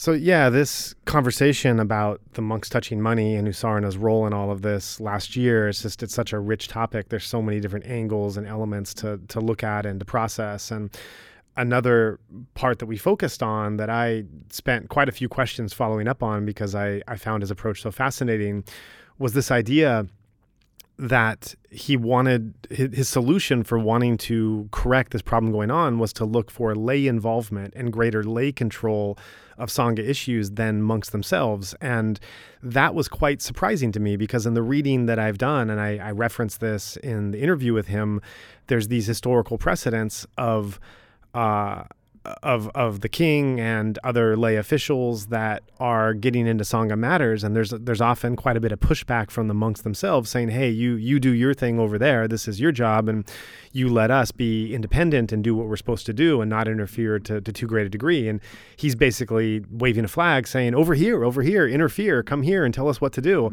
And uh, and I was quite confused what his motivation was for that. And when I pressed further he finally revealed at the end the motivation was um, was that the, the the seniors in the sangha who could be doing something about this are not making it a priority, and him as a junior does not he doesn't have many options open, and so for him in his place, the best way forward that he saw was to have lay people of stature start to speak out more and um, and do what they could to try to influence changes. Right, and I wonder about that. You know, that's a that's something I have. I actually have a, a leaning towards that. I don't think I don't think unless it involves laws of the country that that uh, any uh, anyone outside the monastic order should should be involved in these kind of things. Yet, when I did heard I I heard in his explanation that uh, uh quite quite good reasons for it in this particular case. So uh, but you know, when I've heard about like kings disrobing monks and stuff, I always thought that was wrong because there's really only five ways to to be disrobed: uh, committing one of the four uh, defeats or parajikas, or um, deciding yourself to disrobe. That's the fifth way. There is actually, according to the Buddhist teaching, there is no other way. I mean, unless you count dying as a disrobing. But uh, and so so yeah, I think this is really like, do we really want, do we really expect the lay supporters to memorize the monks' rules, and is it that their responsibility? Is it the is it the government's responsibility in general? So, I mean, I guess it just takes flexibility because because like Bhante explained, he made a good case for it. So, so um, I just worry about the precedent that sets you know? And so i'll acquiesce to the point he made and and yet i still think it's a it's a it's a, a discussion it's inconclusive in my mind you know? I think ideally it would not be outside of the monastics but then i'm not sure everything going on these days is ideal. So there are different conditions and they may call for different uh, decisions that's right. It's a dangerous precedent to go down that road, but it's also might be a situation where there's no there's no easy solutions. There's every answer is going to be fraught with some kind of risk, and this is just the particular risk that U Sarana is feeling is the most appropriate one given these circumstances. Right. Well, at, a, at, a, personal level, I, I when I was a monk, I, I didn't touch money, and it wasn't just rule following. There's there's a real beauty, you know. The the, the Buddha talks about a, a dust-free life, you know, uh, uh, compared to the lay life. And if one holds on to money in those circumstances, it really they'll never they'll never know that freedom. And so I have a, a personal wish that that people will take that chance and actually abide by that rule. So I have a there is an attachment there. And so this particular controversy over money and and you know what does it mean to be a monk? You know a monk is one who doesn't touch money. That's i think how Bhante described the the words of the of buddha on this issue. Uh, I, I, would like to see creative ways to get back to that you know and uh, but i so it's interesting that it's come up at all. I, am so even if it was uh, um, a controversy the way it came up and, and, the results of it, you know, I wonder, you know, I wonder about the narrative and how that will carry through, you know, versus like just the overall issue. Now that it's on everyone's radar, I, I just wonder what will happen with it, and I'm I'm I'm curious about the future in that sense. Yeah, absolutely. I mean, this is something that U Sarana feels strongly about, but was never so much a social mission until now. And it happened organically, as we heard about in the interview. And now that there's some momentum behind it, and he's collaborating with local, very highly respected sayadaws that have been following this in their own way in their own region. It's quite interesting the resources he can now bring together, and talked about that at the end. Talked about the the shape that that collaboration was taking place in terms of providing education and materials. Uh, working in concert with those monks and communities that are already making this a priority themselves. Right. It'll, it'll if it manifests, it'll be interesting to see how it how it does. Something I observed in in Myanmar is like uh, the way the the way things move is often gears that turn behind the scenes. and so I've seen some really clever and very skillful ways to because there's a there's a conflict, right? There are a, not just a majority of monks touching money, but even some very very senior uh, monks in positions of power. So how you go about shifting that without embarrassing people and having people lose face. There's a way to do that. So I'm not sure we'll see the machinations of it, uh, but it'll be interesting to see if it unfolds more or not. Yeah, and especially now that there's this greater openness. I mean, there was an openness on the Burmese side of uh, this Facebook thing kind of exploding and everyone getting uh, a window into what was happening and how people were responding and what was taking place, even if it wasn't quite an accurate telling it was still through the mechanism of Facebook, it was something everyone could participate in. And hopefully, through a podcast like this, which is in English, both his discussion of the matter and our processing it here, that is also carrying the conversation and the messaging to more people to be able to learn the level of detail and context and history about this matter and to have a, a sense of interest and appreciation moving forward to see how it develops, as well as uh, for foreigners in this country having a renewed sense and sensibility of where they want to fall on how they're making their own donations and how they're viewing um, monks they're in contact with uh, concerning their own following of this uh, this this vinaya. Right. Well, it's fascinating topic. Uh, we'll see what happens. Yeah. Yeah. Great. Then. Um, good. It was great. Great being able to discuss someone that we both know so well and have such a history with. Absolutely. Okay, then I think we're good for now. This has been a great talk and uh, connect on the next speaker. Great. I'll see you next time. Okay, great. Take care.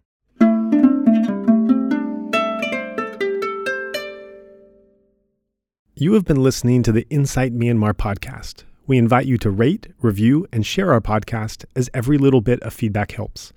You can also subscribe to the Insight Myanmar podcast on Apple Podcasts, Spotify, Stitcher, or wherever else you get your podcasts. Also, make sure to check out our website for our complete episodes, including additional text, videos, and other information at www.insightmyanmar.org. That's one word I N S I G H T M Y A N M A R dot O R G. If you cannot find our feed on your podcast player, please let us know and we will ensure that it can be offered there in the future. We would also like to take this time to thank everyone who made this podcast possible, especially our two sound engineers, Martin Combs and Tharng along with Zach Hessler, content collaborator and part time co host. Ken Pransky helps with editing, Kishingbat Gamble does our social media templates, and Dragos Bandita and Andre Francois make our sketches. We'd also like to thank everyone who has assisted us bringing the guests who have made up the show thus far, as well as the guests themselves for agreeing to come and share. Finally, we are immensely grateful for the donors who made this entire thing possible.